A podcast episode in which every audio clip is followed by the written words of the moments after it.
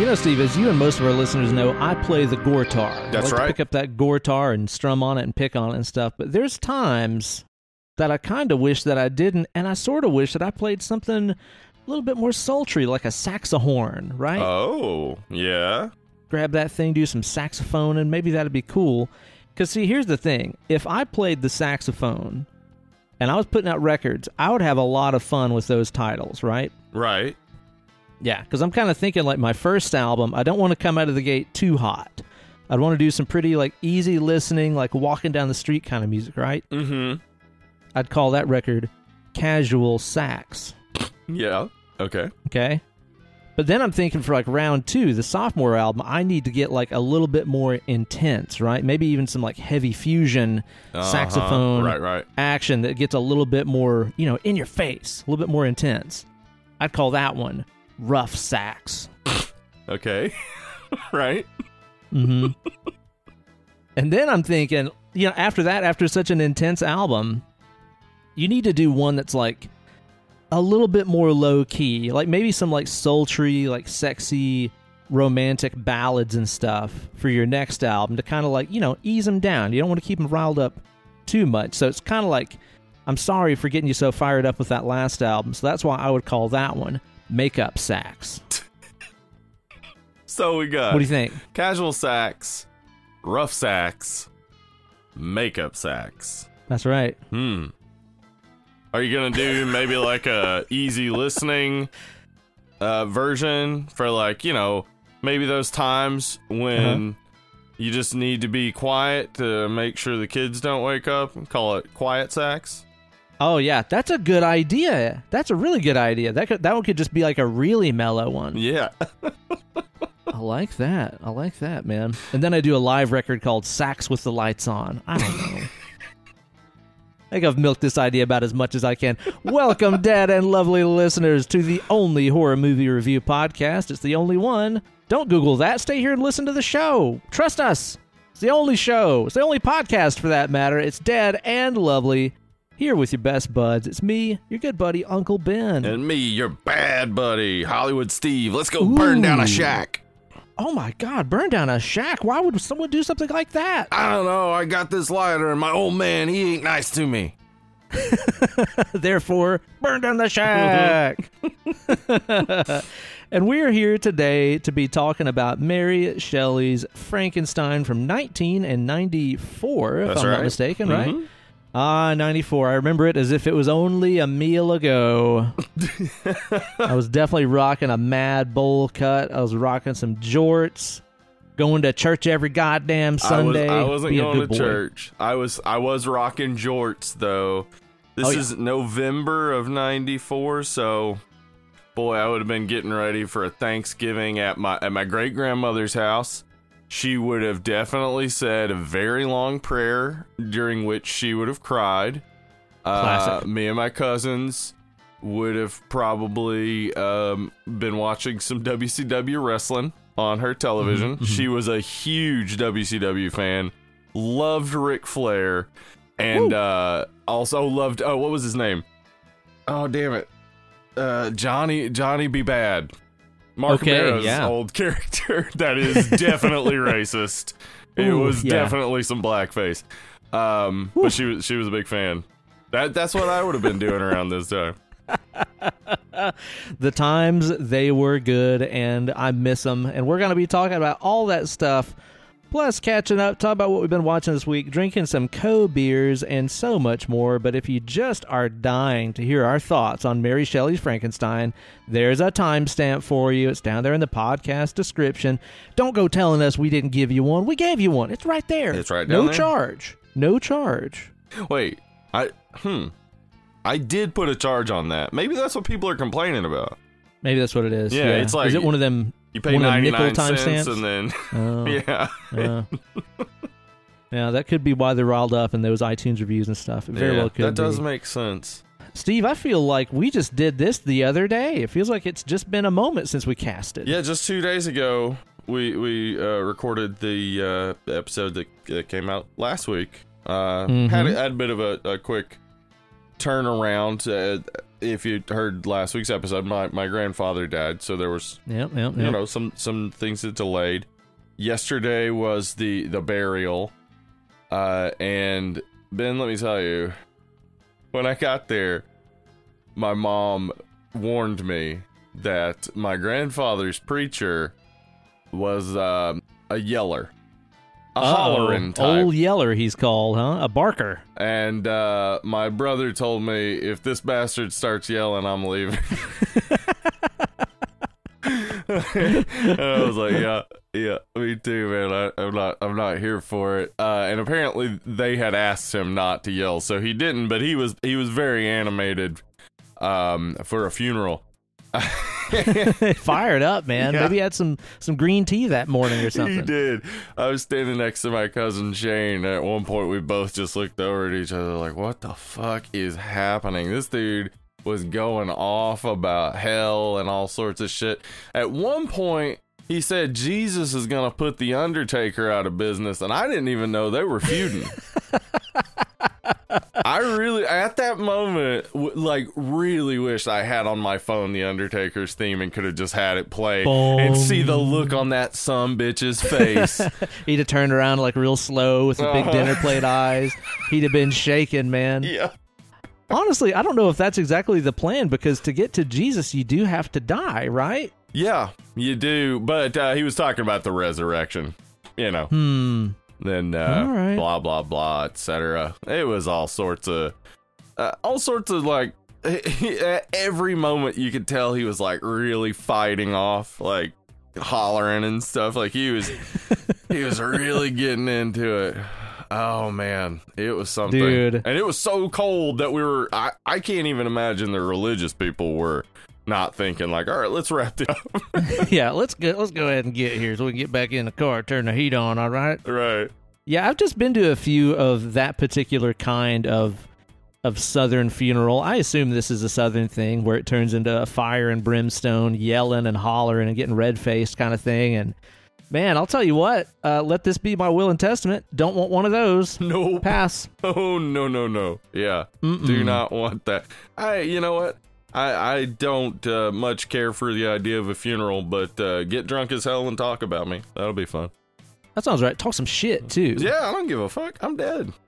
Mm-hmm. I'm gonna recommend like gathering up all my my journals from when I was a teenager and reading them and making fun of me, laughing yes, about it. Definitely. And like finding finding the dick pics on my phone and laughing at it.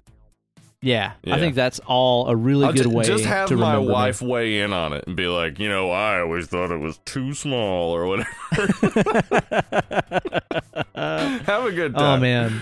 Yeah, I think so. I think that's the way to do it, man. Well, that that sucks, man. I hate that you're having to go through all this stuff, you and your fam. honestly, uh, at this point, it's like, I mean, my grandmother, um, my grandmother's religious, and uh, he was religious, and my grandmother was saying it after the the burial. She was like, I mean, I I'm not too sad about it. He lived his life, and uh, he knew where he was going, so he wasn't too worried about it. All right. Um, and that's all I needed because I was already feeling that. I was like, I mean, if you if you believe in um heaven or whatever, and you believe you're going there, and you've lived 65 years with your wife, you've got to see your great great grandchild uh, uh, reach the age of 16. Like you, you're Yeah. really you're not expecting to live forever. So, True. yeah. So to me, it's just like, okay, cool. It wasn't a tragedy. It was, uh, uh, you know, I, I thought about the people in my life who have died, and most of the time it was like a car accident or like uh, cancer at a young age or something where it's like this is a tragedy, like so much life to to be lived. Um, Yeah. At a certain point, it's like, no, this was a life well lived. Reach the finish line, man. Yep. You know, I'll tell you what though, if if I do gotta have a big old funeral, one request I would put in is like, you know, you have the the mournful march with the pallbearers holding the casket and stuff. Huh? I want as soon as as soon as my homies pick up the casket, I want over the loudspeakers for them to blare the Ultimate Warriors theme song, and they run my fucking ass out of there. They have to run with the casket. just be like shaking the shit out of it. Your corpse Hell is just yeah. flailing around, but like you're you're like buckled in for this very purpose. My loved ones are all crying and dabbing their tears. And like, he would have loved this. He would have wanted it this way. This. this is amazing. Going out UW style. Yeah, that's Yeah. where it's at, man. Well, how's your week been otherwise, dude? Uh, well, I mean, again, it's only been two days, and um, I'll tell you what happened was I went to that burial, and uh, I spent all the other time researching Mary Shelley and Frankenstein. so I haven't done anything yeah. except sleep and research, and that's fine with me, honestly. That's a Word, man. pretty solid use of a couple days. I think so. I think so. I, I've had time to watch a few things. If you want to hear about them, you want to hear about them? Yeah, tell me about them. All right, Dan. I'm going to start off with one that is in the horror genre, as we are a horror show. It's true. I watched through the 80s horror documentary In Search of Darkness, which is one that you have done seen, Yeah, right? Yeah, yeah. I watched it um, probably last year, I think. I think so. the first yeah. part. I haven't seen the second part Yeah. yet. hmm yeah, that just kind of came out like Yeah, recently. I think uh, a couple weeks ago, if I'm Mhm. not mistaken. And I started In Search of Darkness one night, and because of the way it's put together, where it is just kind of like a film by film, like high points of the 80s year by year, with some little like segments in there about special effects or women in the movies and stuff Mhm. like that. It's one of those great ones that you can just kind of put down at the end of a chapter and pick it back up tomorrow Yep. Um, because it's like four and a half hours long. It's really, really long, but it's so well done, man. Like it's just a really fun romp through those movies with a lot of interviews and trivia about the movies and stuff, and great soundtrack. Like it's put together really well, and they got a lot of like iconic '80s stars and shit in there too. So it was a fun watch, man. I definitely enjoyed that. And we also watched the producers the other night, the one with old Gene Wilder and stuff in there. Yes. What'd you think? It's a good time. It's always a good time. I've seen that one before, um, two, three times, couple, two, three, and it's always a joy to rewatch. Fun time. yeah. I and it.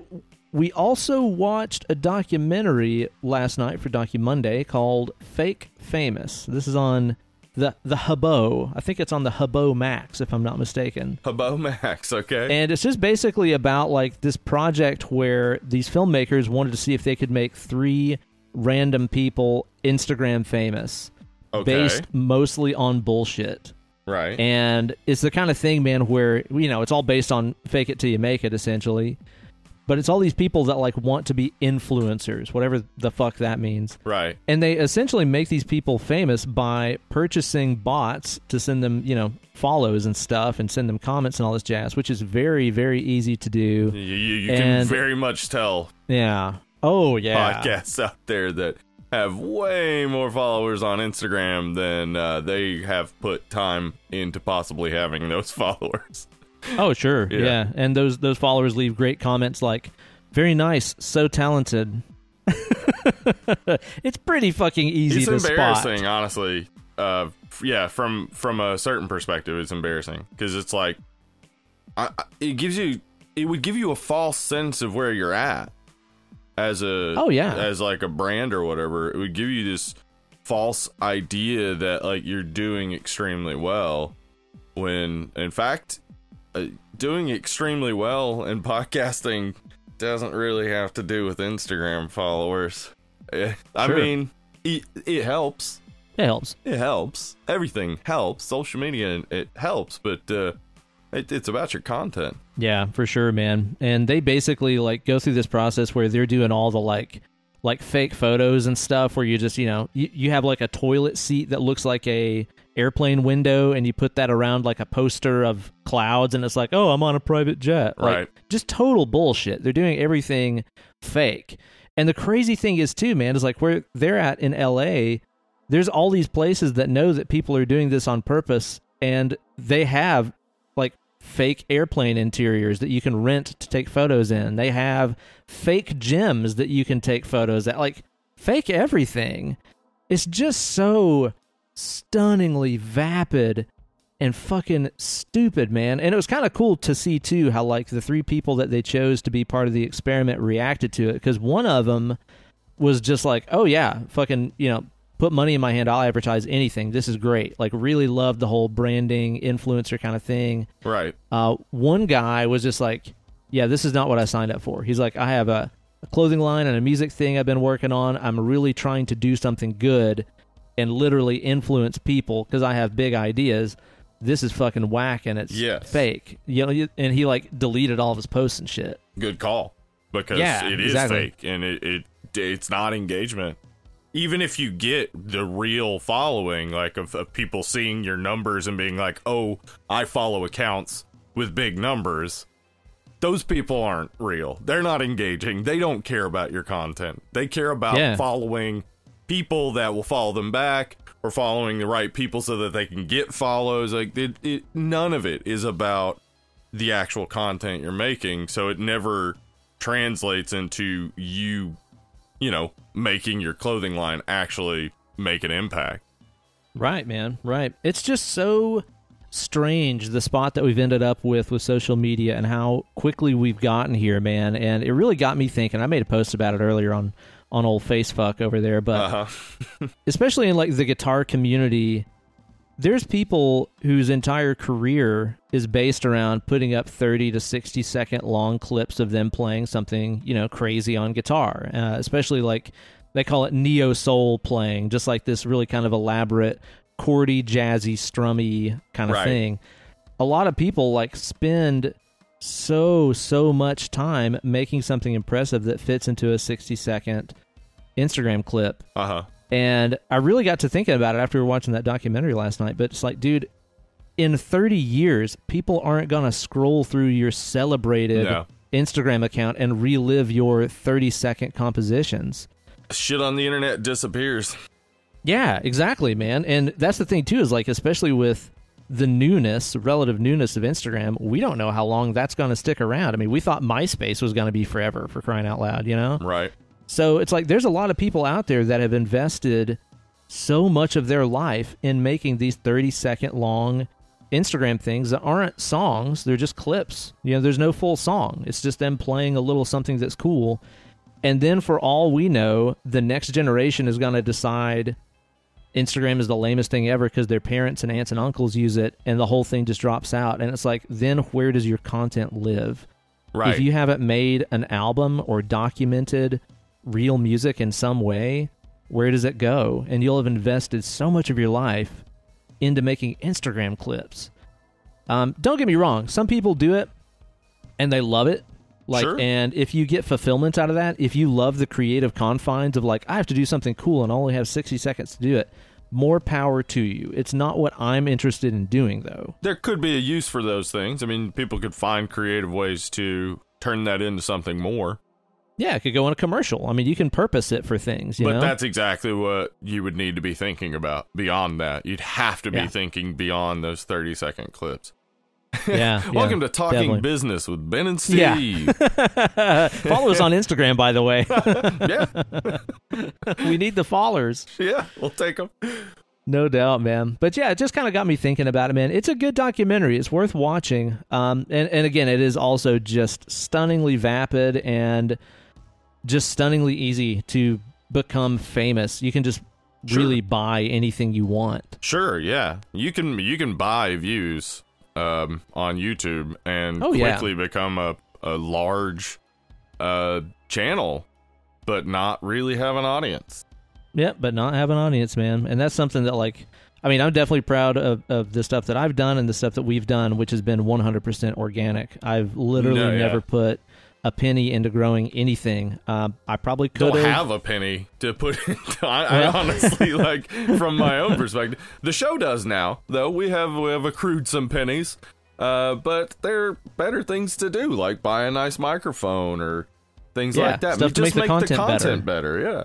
Exactly, man. Exactly. So I'm proud of the fact that we've done everything organically, and uh, that's just the way it is. That's the bottom line, because Ben Cold said so. Hell yeah. I think that's a good signal to crack open a cold one. What do you think? Yeah, yeah. I've uh, I've poured out a, a little beer here that uh, you handed Yeah. to me the other day.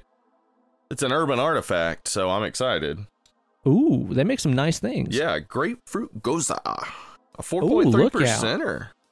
Just a little tart boy, huh? Yeah, it says here this gose is brewed with 150 pounds of grapefruit zest in each batch.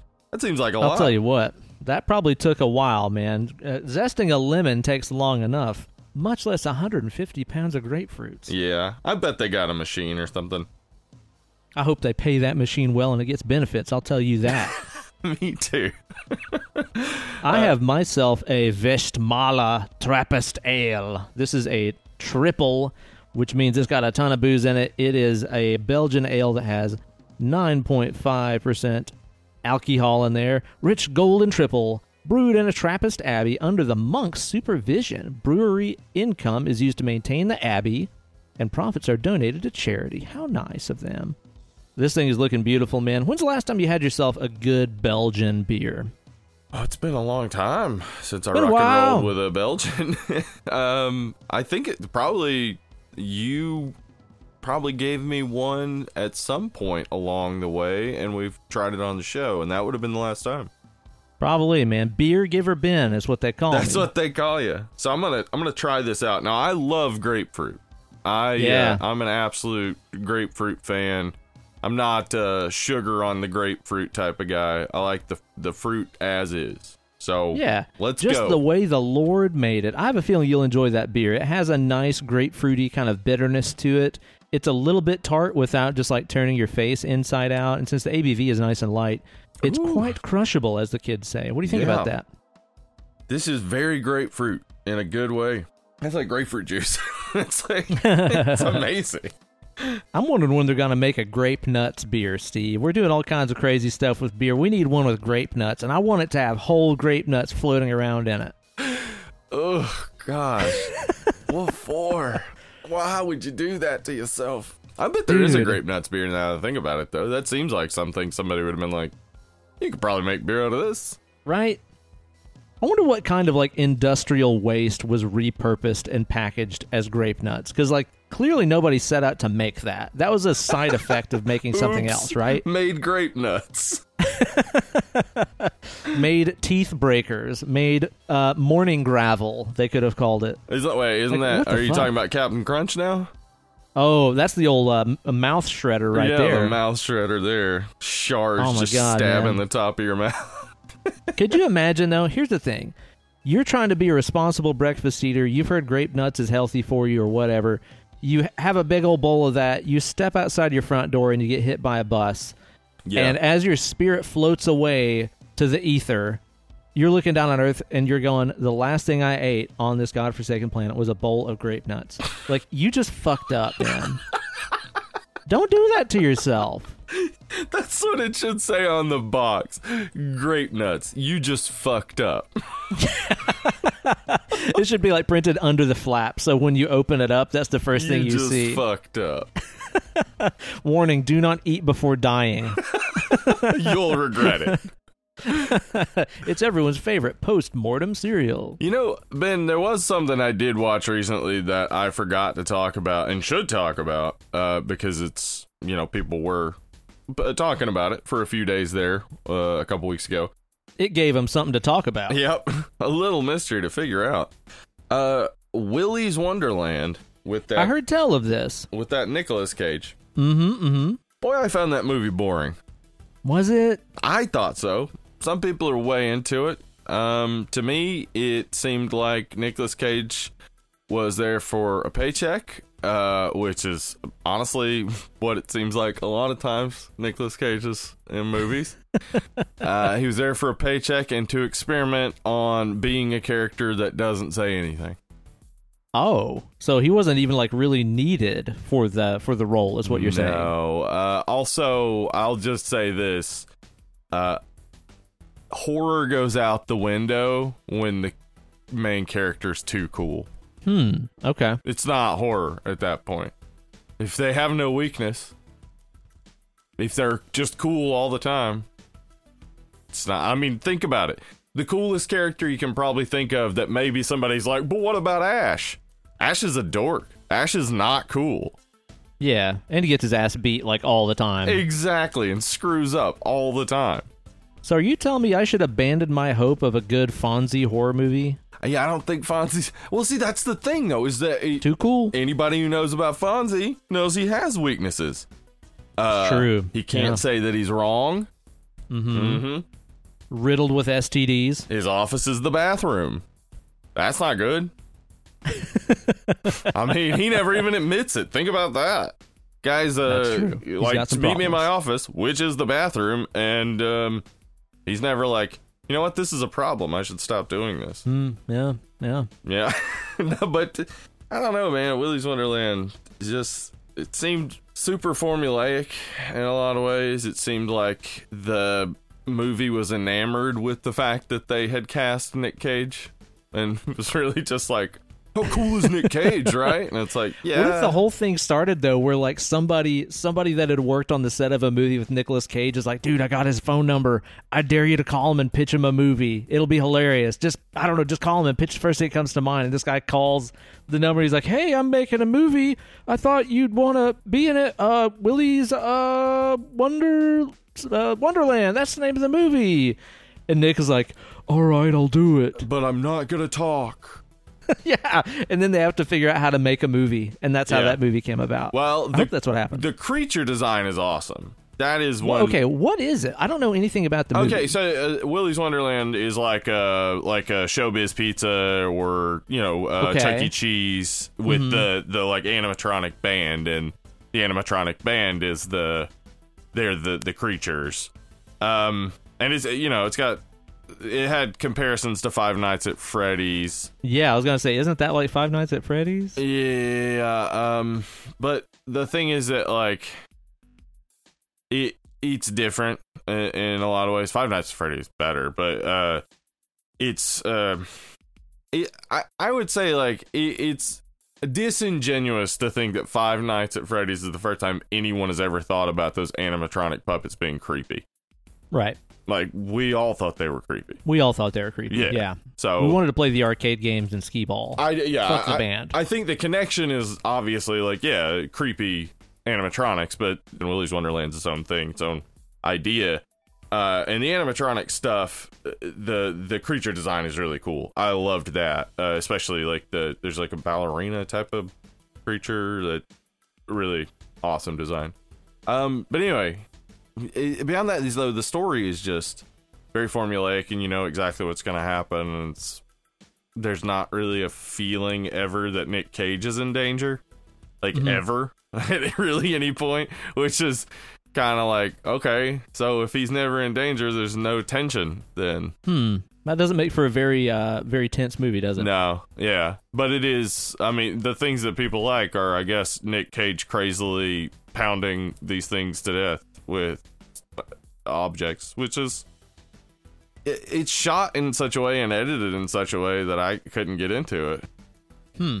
All right. Maybe I'll give it a spend some time, you know, when it's late night and I don't have anything better to do. A lot of people love it, and I'm glad they do. I'm glad that, that people are enjoying it. I, I just couldn't get into yeah, it Yeah, it. seems like I've seen a lot of people that really got into it, but Yeah. I don't know. You and I usually see pretty eye to eye on stuff, so probably not going to be for But me. I either. mean, our pal Brandon Suttles, uh, I, I know he liked That's it. true. That's true. He likes things that are nice. He does. That's true.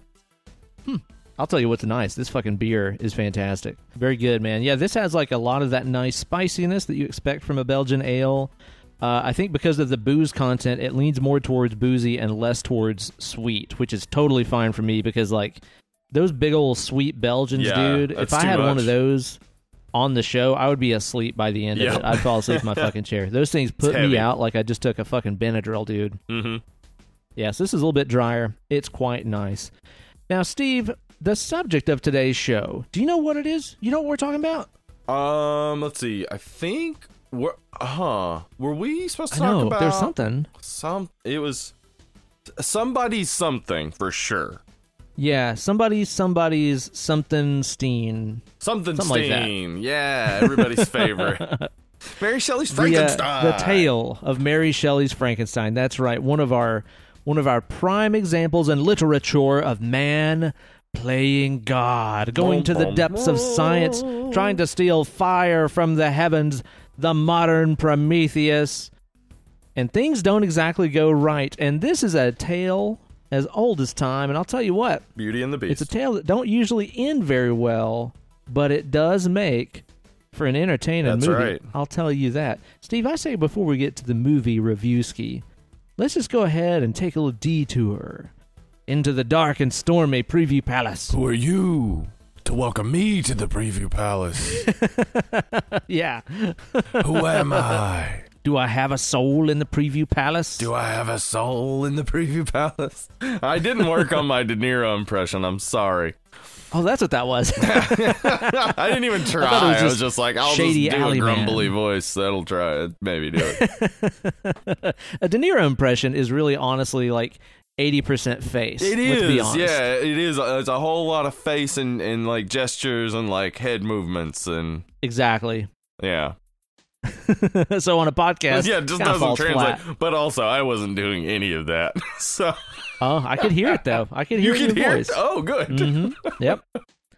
And Steve, I say we give these bustas our top five favorite man plays God movies. Now, this is a very broad definition because we were talking about this. It's like, okay, you know, scientists, man playing God, animating life, creating life, whatever. Right. You could put Robocop in that, kind of. Sure. Sure. Though the focus of RoboCop is more about you know uh, corporate greed and uh, Yeah. how a Not really the point. a corporation's uh, desires will never be reined in by morality and stuff like that. So yeah, not exactly the point of the man playing God.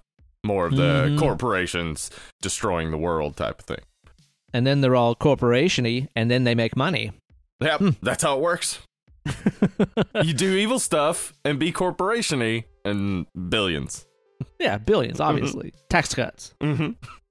And of course, you know, there's a lot of other movies that do fit into this in a weird way. You could say flicks like Moon, for example, or maybe even The Prestige sort of dabble in this. Absolutely, definitely. But Yep. I think we tried to kind of narrow it down to the ones that are a little bit closer to home in terms of man creating life in an irresponsible Oh. and crazy old way.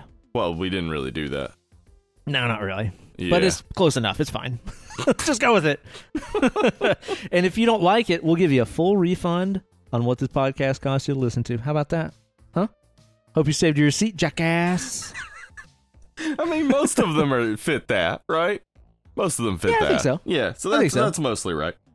I think so. Okay, let's kick it off here with one that came out somewhat recently. It's a serious sci fi film that has quite a lot of the Star War acting cast in it. I'm talking about Ex Machina.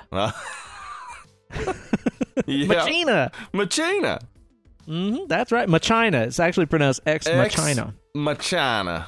hmm This is a good ass movie. It is a good ass movie. I'm a big big fan. Uh, that Oscar Isaac dance scene is amazing.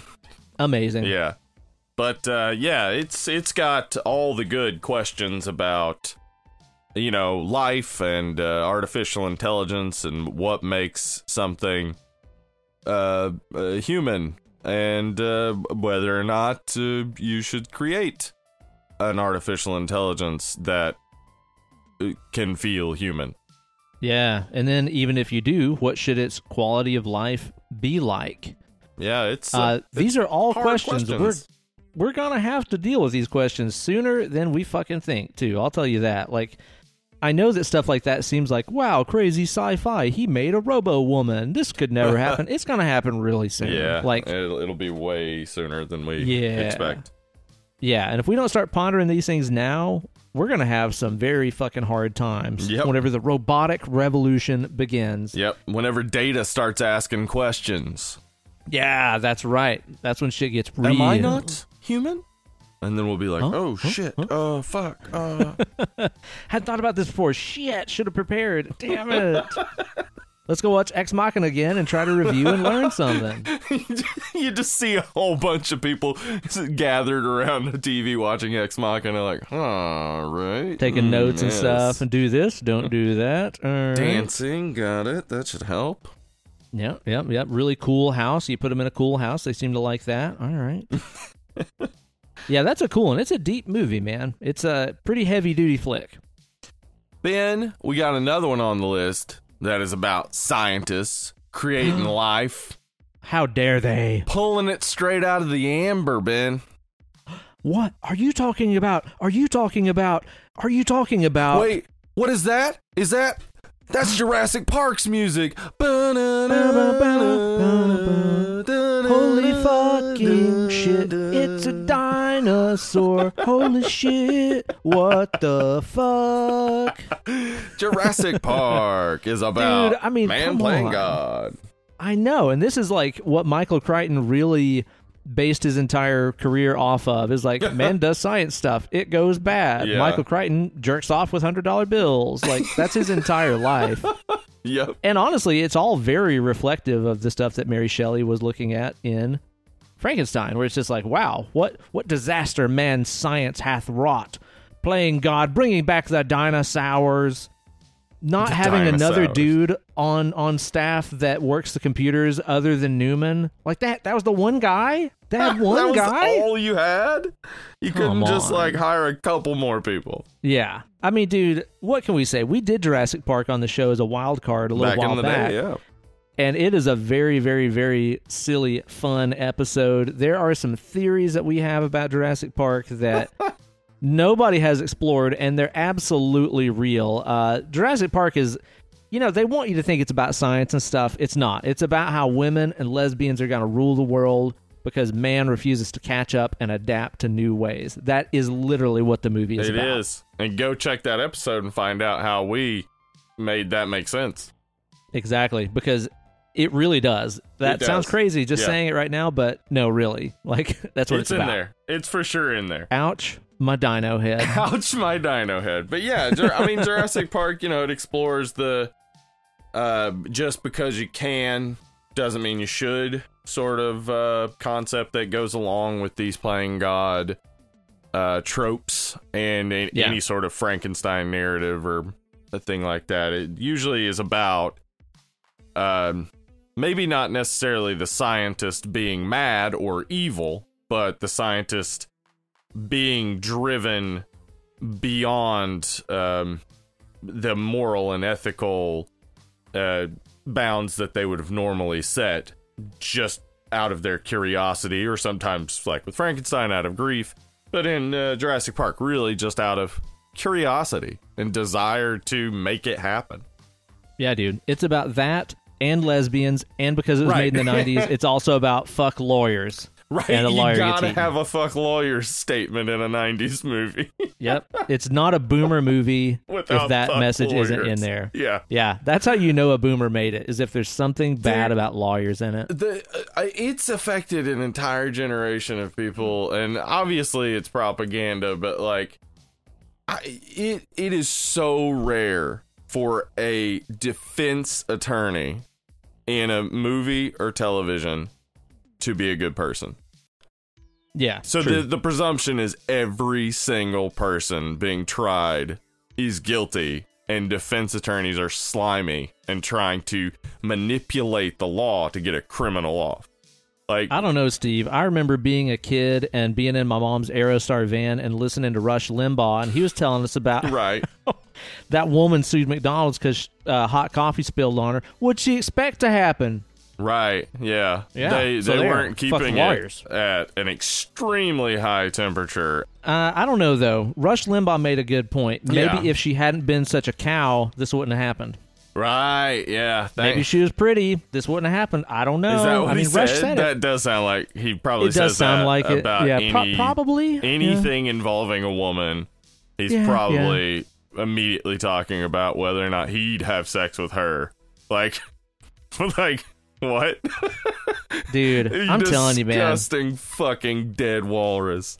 Yeah, fuck Rush Limbaugh, dude, and fuck him for convincing like our well, I don't know about your mother, but like definitely my mom and other moms from this generation that being a feminist was somehow an awful thing. Like he they took it from a man that being a feminist was something that only horrible people do. I do remember they used to have a Rush Limbaugh show that came on after the um, Conan O'Brien. Mhm. And I remember um, it was a summer. I stayed up late and I had watched Conan O'Brien and it came on. And the thing was Anita Hill uh, as a, a feminazi. Anita Hill Oh, yeah, was, that was the, the person term, who feminazi. yeah, accused uh, Clarence Thomas of sexual harassment, and he very much sexually harassed her. And now he's uh, Supreme Court justice for the rest of his life. Anyway, um, I remember that and me Jesus. immediately as a kid being turned off to it. Just immediately like, no. What is this? Like this is fucky wrong. Like there's no Yeah. way. yeah, that dude can eat shit in hell. Yeah. Yeah. Oh yeah. Yeah. Welcome to the Preview Palace. Fuck Rush Limbaugh. yep, forever and always. Jurassic Park. Yep. That's what we were talking about, right? Jurassic Park. What's another uh, uh, man playing God movie, Ben? All right. The third one on our list. These aren't really in any kind of order or anything, by the way. Picked five that we liked. Yeah, we're pulling them out of a grab bag. What you know about a movie? What was based on a story? What was written by one Harry Potter Lovecraft? What's called Reanimator. What do you know about that? We got Herbert. West in there up to no good. Yeah, Reanimator is is an awesome film. Uh, we'll have to cover it sometime, hopefully in the near future. I Maybe think we do. Maybe next month, even. Who even knows? Maybe we do. Stick Maybe it was my idea and I suggested it, then forgot I suggested it because I texted you late night when I've been drinking and stuff. What's- I was like, we should do Reanimator. And you're like, you dumbass. We are. This is your idea. And I'm like, oh, yeah. You texted me. We should do Reanimator in another movie I won't mention. I don't want to give everything Yeah, away. yeah. But uh, we should do Reanimator in this. I was like, okay, fucking done. Wrote it down on the schedule. Sent you sent you a text. Done on the schedule. And then Sick. today you're like, we should do Reanimator, and my brain's like, what the fuck, man? Dude, I'm telling you, man, drinking Ben gets social. And if he has a phone in his hand, that's it's social. getting So, texty. yeah. yep, it's getting texty in here, man. So, yeah, we'll be talking about Reanimator in depth soon on the Yeah. show. But I watched it for the first time actually just a few years ago. And I was really surprised by how silly it is like it's a fun funny movie even though it is based on a you know a cosmic horror lovecraft story Right. Yeah. And the story itself is not very funny.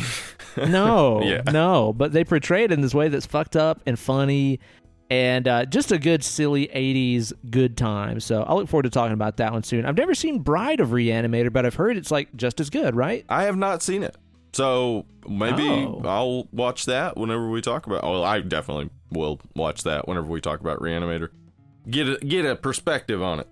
But yeah, Mm. Reanimator. I mean, you know, it's uh, pretty much a, a, a Frankenstein type of ta- tale. Just totally the idea of overcoming death.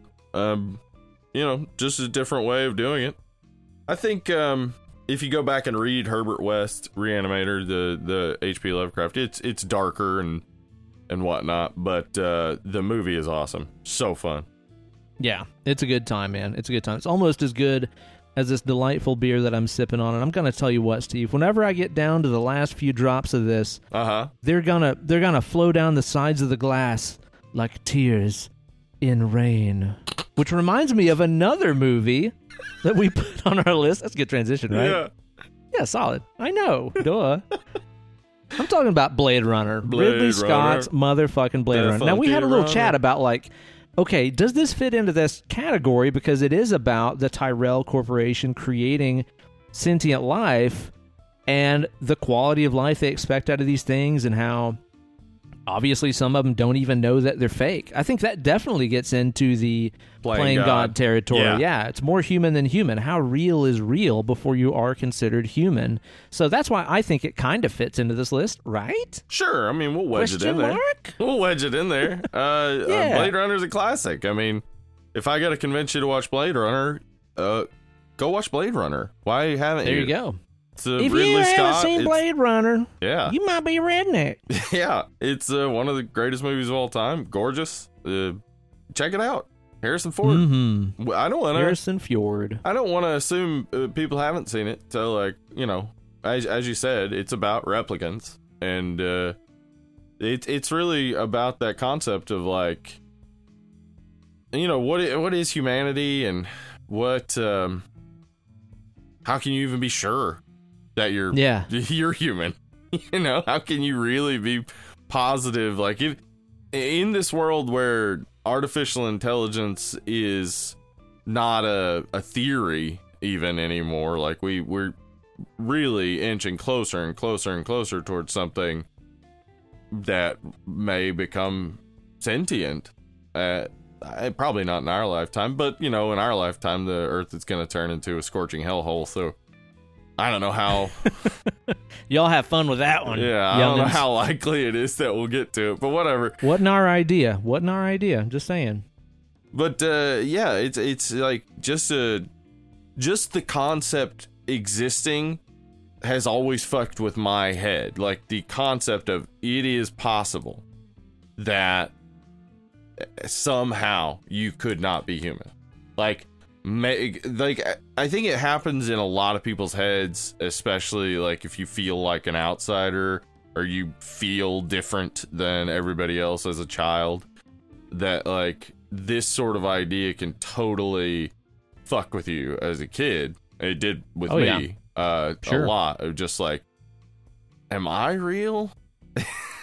How would I know if I wasn't? How it's like I've I only know? ever had this experience. Yeah. So So like, yeah, and that, um, you know, yeah, that that movie is just amazing, just awesome. Oh yeah, oh yeah, and just aside from the the philosophical, um, you know, topics that are covered in there, kind of like Ex Machina, like beyond that, it is one of the most gorgeous movies ever made. It has one of the sickest soundtracks yeah, just ever awesome. made. The soundtrack in there is just absolutely fucking awesome. Like '80s, uh, well, really late '70s, like synth wave, uh, Nirvana, fucking amazing. By uh, Vangelis did the soundtrack that's in the movie. Although there is a version with a different soundtrack. I think, God, I want to say by Tangerine Dream, but I might be Oh, wrong really? about that. Yeah, I I, might be totally wrong about that. I might be thinking of a different movie, but there is a version with a different soundtrack, and uh, it's fucking awesome. And I'll tell you what, if you've never watched the Blade Runner, I think the theatrical cut's the best. I've watched the the final cut, you know, whatever the the real final cut that Ridley Scott put out was, Yeah, and I think it's way less vague about Deckard and his identity and stuff. I think it's way less vague, and I think that makes it less good. Like I really love the ambiguity of the original cut. So if you're gonna watch one, I recommend the OG, The OG the one that came out cut. in the theaters. It's a good one there. Now, Steve, the last one that we have here on our list is one that you suggested. yeah. This is the one that breaks the list a little. yeah. This is kind of an oddball because it's not about creating life. but it is about dabbling in the matters of man and time as though one were a god. Ah! uh, yeah, Tell 'em about it, Steve. It's Back to the Future too. Why Back to the Future too, one. Steve? You say why not just Back to the Future? Well, here's the thing. Back to the Future One, Doc Emmett Brown's express desire is simply to observe the past. That's science. That's true. That's not man playing God.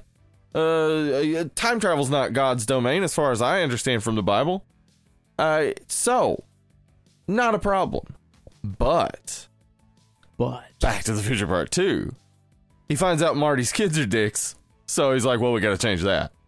So now he's changing the events that create the future that he's in, which creates an alternate future and it fucks with all of time and reality. Now that Oh, is yeah. dabbling in the domain of a creator. so I'm pretty sure. Yeah, I think you've gone too far at that point, Mr. Doc Brown. Are you really a doctor? I'd like to see your credentials. Now, Back to the Future 2 is not a a, a great movie as far as like uh, the all of it making sense, but I love it. I do Oh, love yeah, that it's a blast. Yeah. yeah, it's totally a blast. I mean, hoverboards, Mhm. all that stuff, man. I actually it's definitely love one the third one too. I know people hate the third one. I, Oh, in the Old it's just a West and shit? western. Yeah, for me, it's just a western with a time machine in it. I need to see it again. Like I have only seen the second one one or two times, and I've definitely only seen the third one one time. But I did recently rewatch the first one, which Still update awesome. is still a treasure. Still, still so a fucking good. treasure, Yeah. man. Still looks good Uh, too. so maybe I should go and rewatch two and three at this point. Yeah. Yeah, I think that's a, a good call.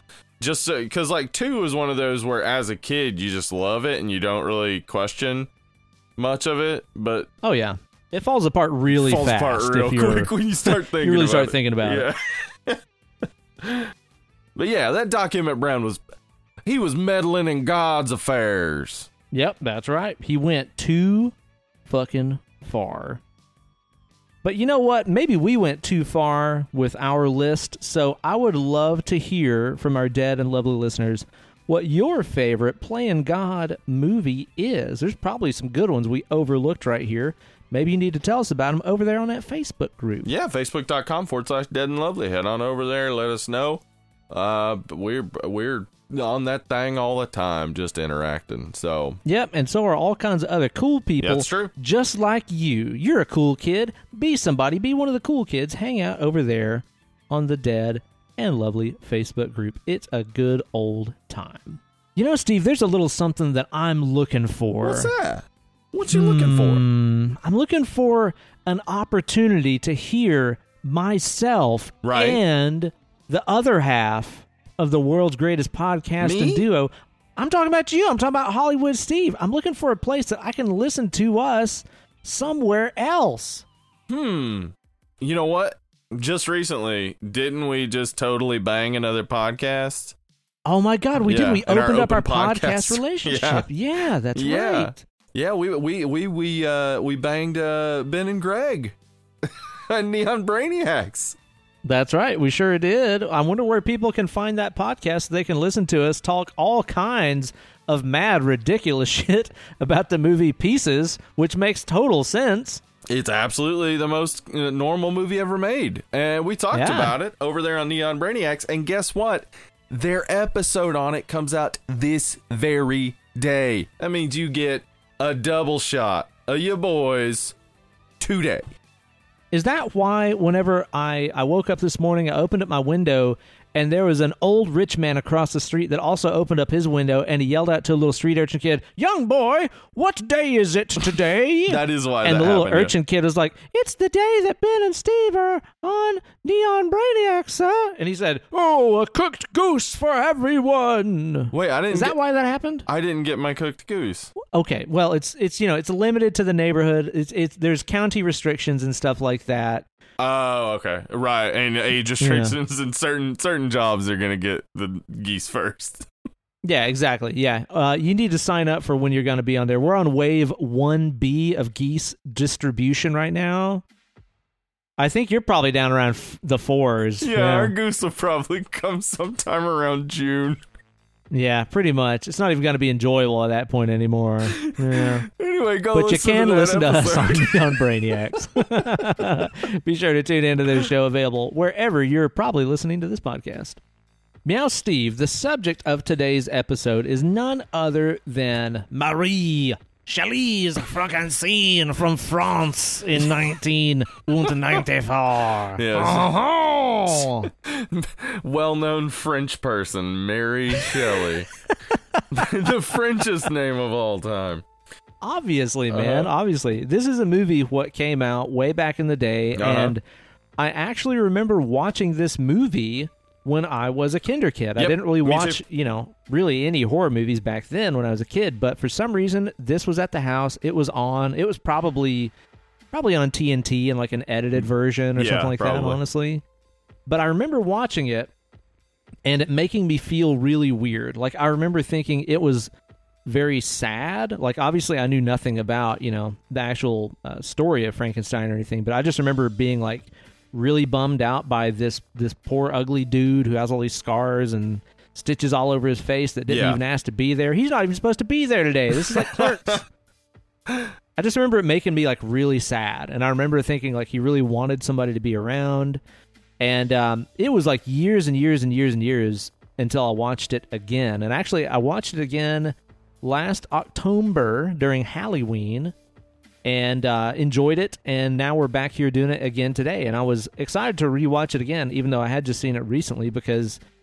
I kind of like this movie. Like, Yeah, dude, me too. it elicits a lot of fucking hate from people. A lot of yeah, people it's not well liked at loathe Yeah. this movie. Yeah, dude. And I, we'll get, talk I about some why. of those yeah. things, yeah. But it's yeah, some of them. I also, yeah, same same thing. As a kid, I saw it and I was like, I hadn't seen a Frankenstein movie. I'd only seen the Frankenstein character and stuff. So Mm-hmm. I this is the first Frankenstein movie I saw. Well, I would have been a teenager by the time it, I saw it on video. Um, wow, yeah. and uh, really hit with me because it has some has some good emo moments for a, Very, a, a yeah. young teen. some good emo moments really hit with me at the time, and actually kind of warped my perspective of what Frankenstein should be. So it it took me a while to appreciate the older Frankenstein movies. But now I definitely do for what they are. But also, when I read this novel, I've, I've read this novel twice for different um, classes in, in college and, and written papers on it. I loved it so much and was like, yeah, this is like the movie that I like. Now Uh, wait here, just a second. You're telling me you had to read this book for several classes in college?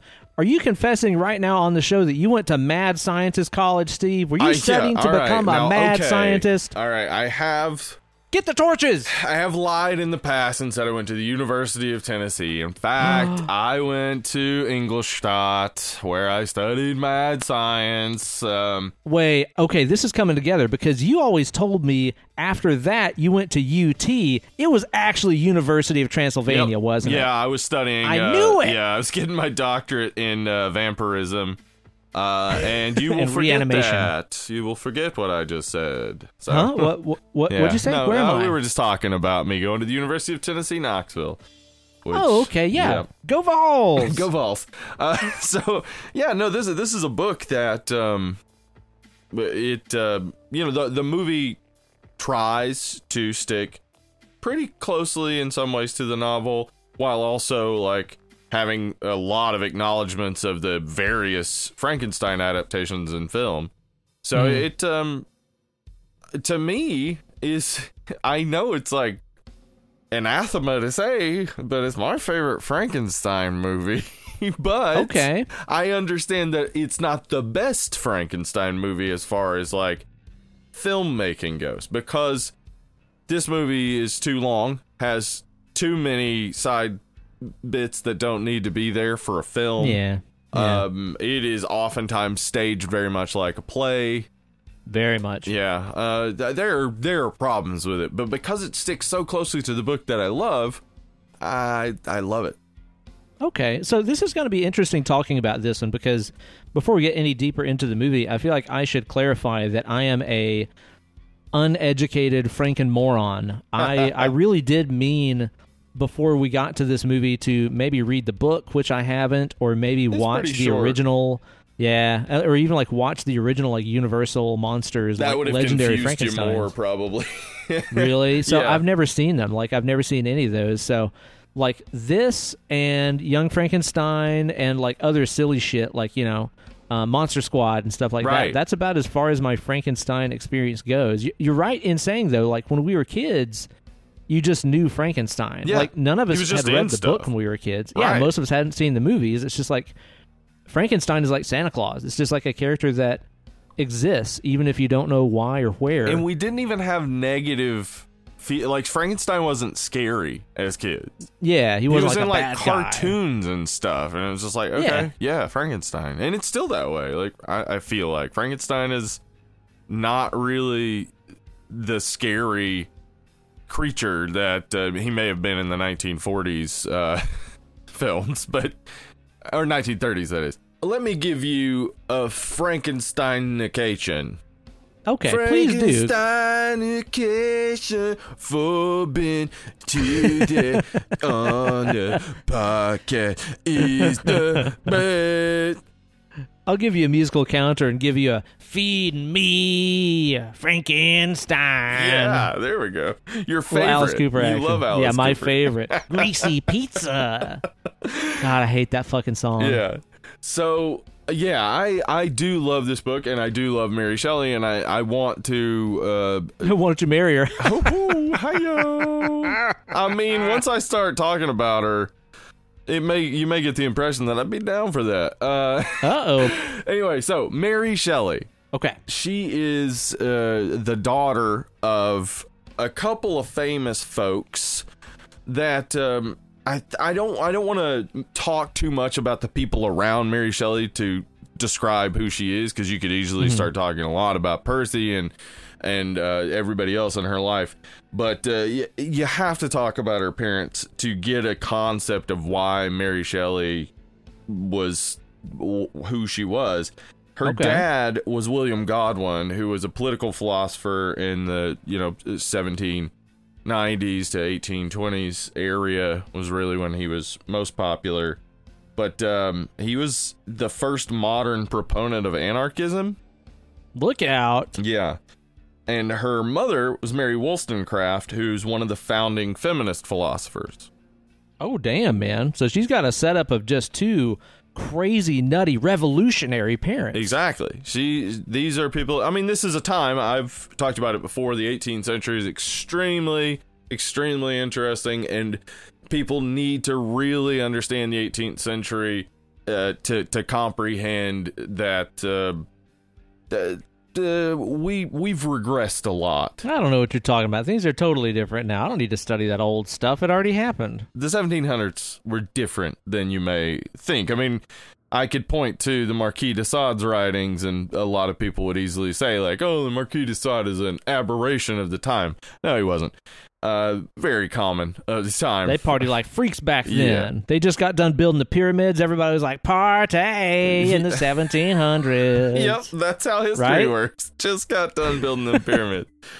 But- oh no, there's a woolly mammoth. Let's run away from it and ride away on this brontosaur. It's the 1700s. Party and have weird sex like Marquis de Sade. Ooh. Um, it was a time of revolution. You know, the American Revolution, 1776, and the French Revolution, uh, yeah, they invented fire. I think 1795. 1795. They got fire around, and uh, that must have been big. it was a it was a time of science, uh, as reflected in this uh, book, and it was a time where uh, people talked about revolutionary ideas, and there were a lot of uh, new ideas going around about uh, marital relations, and you you can see it in religious uh, sects that were popping up in Europe and in America of different types of uh, either plural marriage, uh, of communal marriage, everyone all being married, of uh, no one having sex at all. Just all these various uh, different ideas about sex and and people wanted to form utopias and things. Everyone was trying to get away from the modernization uh, and the you know society of the time. They wanted to get back to something primal and an- anarchic. And then you have Mary Shelley, who loses her mother, uh, uh, who died ten days after Mary Shelley was born of um, an infection from from the birth, and she's she's raised by her dad and then a stepmother who she didn't really get along with, and then uh, she meets the romantic poet Percy Shelley, and uh, she loses her virginity to him on her mother's grave because That's so fucking goth, man. Was there like a Sisters of. Mercy song playing at the same time? I'm sure there had there to be. was. I'm sure there was. she, That's so fucking morbid, Yes. dude. she was a badass. Uh, she wow. so Frankenstein came about. I've talked about this a couple times on the podcast, but I'll retell this story. Frankenstein came about from basically a storytelling contest while vacationing in the summer of 1816 um, at Lake Geneva with Percy Shelley, Lord Byron, and John Polidori. So And this was like, was it during or right after the year without a summer? It was during, I believe. Yeah. So it was like yeah. super dark and rainy the whole time, and they did, you know, couldn't go out. So yeah, um, they hadn't invented summer by then. Yeah, summer hadn't come around yet because fire had just been invented, and they were like, maybe if we put it in the sky. Uh, Oh yeah, it wouldn't be until the 1980s when MTV was invented and they made the MTV Beach House that they invented summer. Yep, that's how it that's went. what, yep, and that's when they also invented uh, uh, tampons soaked in vodka stuck up your butt. And the world has never been the same. Yeah. man hath gone too far. So yeah, she's she's hanging out with these literary heavyweights. I believe she was eighteen at the time. She's 18. Right. It always goes back to Alice Cooper. It I wish it always does. And so they it shouldn't. they they proposed a, a a scary story contest, and they all basically went their separate ways and were coming up with different stories or, or poems or whatever. And John Polidori wrote his vampire poem that is basically the first vampire representation uh, in the English language. And then uh, she was struggling to come up with something, but some conversations that they had been having about Erasmus Darwin, who maybe you haven't heard of. He is the grandfather of Charles Darwin. Uh, mm, I already don't believe in him, Steve. I, I already don't believe in understand. him. I understand. A lot of people think that Charles Darwin just out of nowhere was like, I think evolution. Uh, no. I think. yeah, no. Uh, his grandfather had already had some of those concepts, and several other people had at this time in the early um, 1900s. So the these um, or 1800s. Sorry. Uh, they were talking about the, the, electrical electromagnetism and, and whatnot that was being uh, researched by Luigi Galvani. And basically she had this idea of just like you know uh, this person using these new ideas in science and stuff to bring life back to a dead body Mm, so you're telling me she fell victim to the musings of this Italian sorcerer, this spaghetti wizard, if you will? Yes, a spaghetti wizard. and out of this came one of the the seminal novels in science fiction and one of the most important novels in horror fiction. How far written. does man have to go to go from make it to pizza to make it to people? Mm. Fallen from the lofty heights of intelligence. Yeah. Uh, so the thing is that um, she she wrote this and then you know continued to live a badass life where her husband died in war and then his heart uh, was calcified when they burned his body. So she kept Whoa. his calcified heart wrapped in like printings of his poems throughout her She's life. like Kylo Ren. That's a real Kylo Ren kind of move, huh? She's she's a she's a badass. She was also bisexual. She uh this is definitely confirmed. She wrote in a letter to a friend that um after Shelley's death that she got all talcy mousy for women, which Look out. yeah. Uh, Can't blame her. she also had a friend uh, who was a trans man, uh, though some literary experts and historians are always finding every excuse to try to erase trans or bi or lesbian representations in literature and say like No. oh there's other reasons why this um the the fact is that um, sex and sexuality and gender have always been what they are, and that is complicated and not as simple as male and female, which, by the way, are sex and not gender. I don't know how we got this conversation mixed up where people are like, science says there's only two genders. Science doesn't say shit really about gender.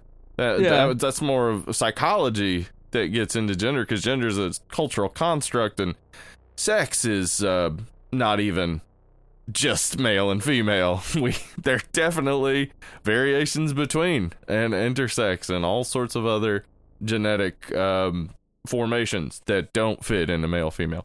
But anyway, Sure. And lots of things that don't fucking affect you, so don't worry about yeah, them, so just shut the fuck up about so your just shut the fuck up. Mr. Potato Head dick or whatever. Oh my god, man. The fucking boomers. Ah, side They're tangent. the worst. The fucking boomer posts I see about this Mr. Potato Head bullshit. Like, it's insane. who gives a fuck, It's dude? insane. It is insane. Who gives a fuck? In what way does what someone identifies as affect you in literally any way? Yeah. Who gives a shit, man? No. Let people be who they are. It doesn't fucking matter. If it's not hurting anybody, I don't give a shit. Yeah, I'm I'm with you. So uh, that's that's a quick history on Mary Shelley, and of course Nice. the the the Frankenstein that we see in this movie is much closer to the Frankenstein in the book. The Frankenstein in the book, he uh, learns to talk and he learns to read, and we're told the story, a huge portion of the story, through his perspective. Mm, So, okay. um it leads me to a point that I have uh, made in the past on this podcast and always cut out Uh oh. because oh, I here always it comes. feel like I I want to save it for the right time, and this is the exact right time. And that, that it is to us. say that the person who always points out it's not Frankenstein, it's Frankenstein's monster has clearly not read the novel. Uh oh, you're hot taking the hell out of it this comes. thing. Ouch. Caliente. Because the point of the novel is that a creator can deny his creation, can abandon his creation, but the creation still exists.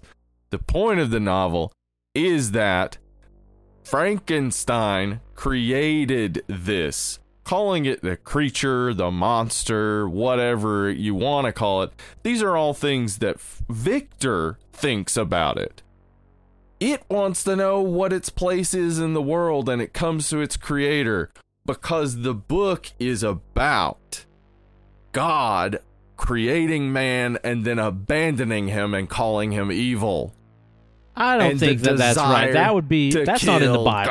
That's not in the Bible. No way. There's no Yes. way that's what it's about. That's what the book is about. And so, quibbling that the creature's name is not Frankenstein is really missing the point of the book. That, in fact, if he had a name, that last name would be Frankenstein, because his pappy is Victor von Frankenstein. Mmm. So- damn. You're kind of denying the entire point of the book by always referring to it as the creature or the monster. Those are Hmm. not correct uh, observations from the book. He's made monstrous, but the real monster of the book and of this movie is Victor. He's the monster. He's the one that is the problem and needs to change. And in this case, it is in some way Mary Shelley saying, God needs to repent. You got some splaining to do. Because she's a badass. Dude, do you know if she would have been alive in the 80s, she'd have been all up in some Siouxsie and the Banshees Yeah. and the Smiths. Uh huh. all yep. the good stuff, man. She'd have loved that shit. She would have. Yep. That definitely would have been her her her bag. But now we we got to talk about the movie because Okay, yeah. it's not about a book, even though it's you know an adaptation and it very much references the author, which reminds us of the book. Yeah, yeah, which is a Coppola move. Um, Mm-hmm. maybe, maybe not, because it's the kind of thing that, like, you know, Coppola making Bram Stoker's Dracula a couple years before this. There's some there's some dispute about like, did he call it Bram Stoker's Dracula because he wanted to honor the book, or is it because another studio owned the rights to the title Dracula? Yeah, I believe him when he says that because he had already done Mario Puzo's The Godfather, and that's That's true, yeah. that's- but like, I do I do see how it could also be a, a smart move to avoid uh, Universal's claim to Dracula and and um, Frankenstein. Right, yeah. And we're going to reference Bram Stoker's Dracula, at least I am, probably a few more times than I should, because obviously they're separate movies and stuff. But this was kind of like the start of a potential kickstart of the Universal Monsters rebirth. Bram Stoker's Dracula is one of my favorite flicks ever. And it's it's weird to talk about it that way because a lot of the things that I like about that movie are the things I don't like about this movie, which is really curious. And and again, we'll get more into that as we go along here. But that movie was a pretty big success, so it seemed like a pretty logical step too to be like, all right, let's do the same thing, but with Frankenstein. And so they started working on a script with who? With Frank Darabont. That's the man. That's the very one. Now he didn't write nothing else good. Why should we respect him? Well, he wrote Dream Warriors, so I mean, I mean, that's pretty good. that's okay, that's yeah. like enough. I mean, I mean, I guess he wrote a couple other things like Shawshank Redemption or something, but you know, wrote, I guess that was Dream pretty good. Warriors.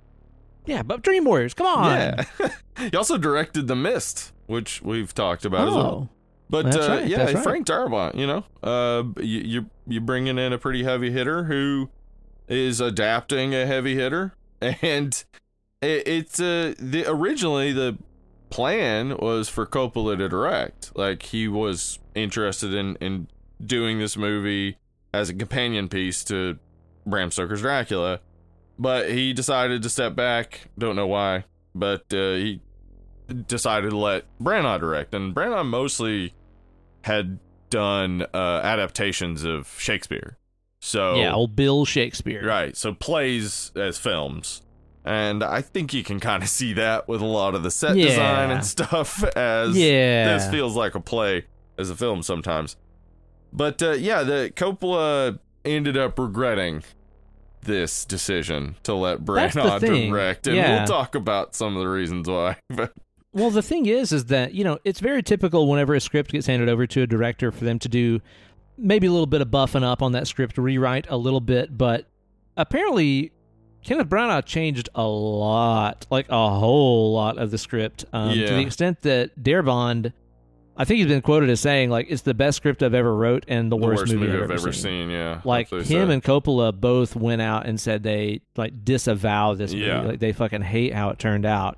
Um, of course, I have no idea of what the movie was supposed to be or what it could have been. I'm just judging it for what it is. Again, Yeah. especially as somebody who's never even seen the original Frankenstein, like all I really know is what I'm seeing here. yeah. I would love to know what was so different about the original script. I wonder if there's a copy floating around that I could read somewhere. Yeah, I, I, I don't know. I I would, I mean, there's a different universe where this is a completely different movie. I mean, one of the the changes Coppola wanted was basically to cut the majority of the first half hour. And when I read that and went back and watched it, I paid attention, and there are 26 minutes there that I could see you could easily cut. Now, what do you mean? Are you saying you could do without them having that big sound of music scene up there in Right. the Alps where they're like, let's it. fly a kite and Don't get need it. electricity? Don't need it. You're telling me that's not essential to the story? Are you serious? electricity is not essential to the story. I mean, in the in the book, the novel, the electricity is not used to reanimate the. yeah, I just learned So- this. That that's a movie creation. Yeah, yeah. I What the do hell? like what they did with it. I I actually like because like okay, a lot of the things that are changed from the book are nods to the different adaptations of Frankenstein. So since the uh, original 1931 Frankenstein, it had the electricity bring or lightning bring him back to life. It's kind of you know nodding back to that, and several other movies that have done the same. But it, you know it it's also done in like a weird steampunk way.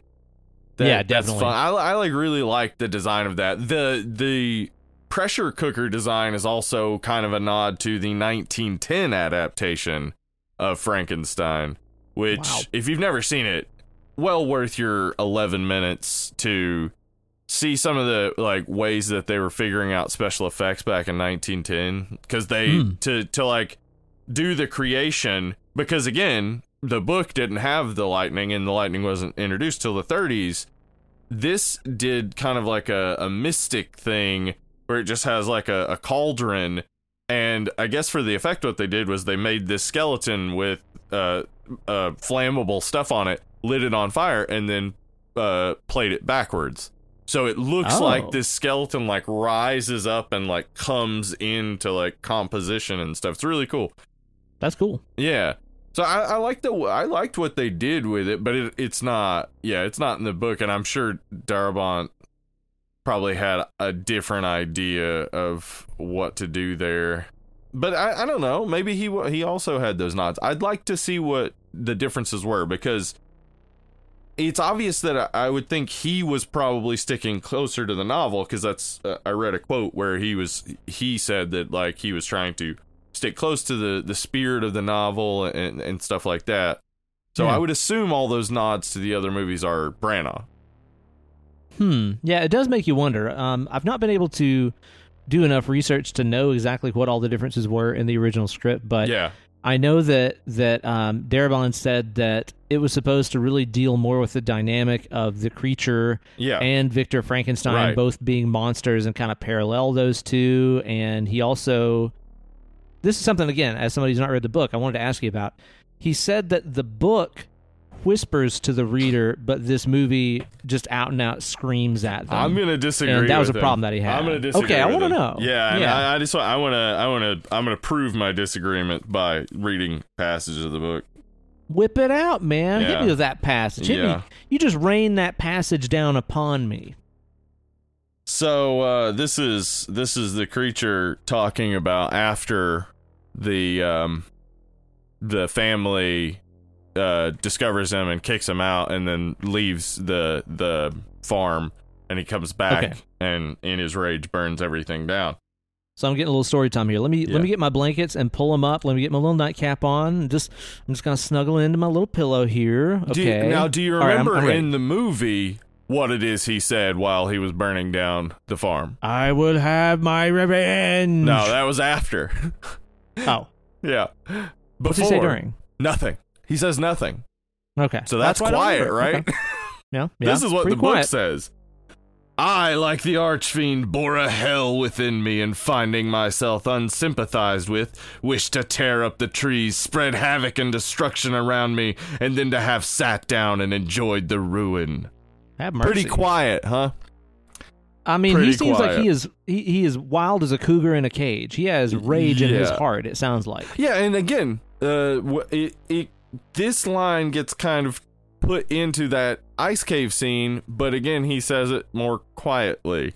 The book Yeah, is yeah. not He's as like, quiet as Frank understand," or Darabont was saying, but Hmm. I I think maybe he found a way to do it more quietly that would have worked well. And I can't disagree with him that it maybe if this movie was a way less melodramatic, it would be better.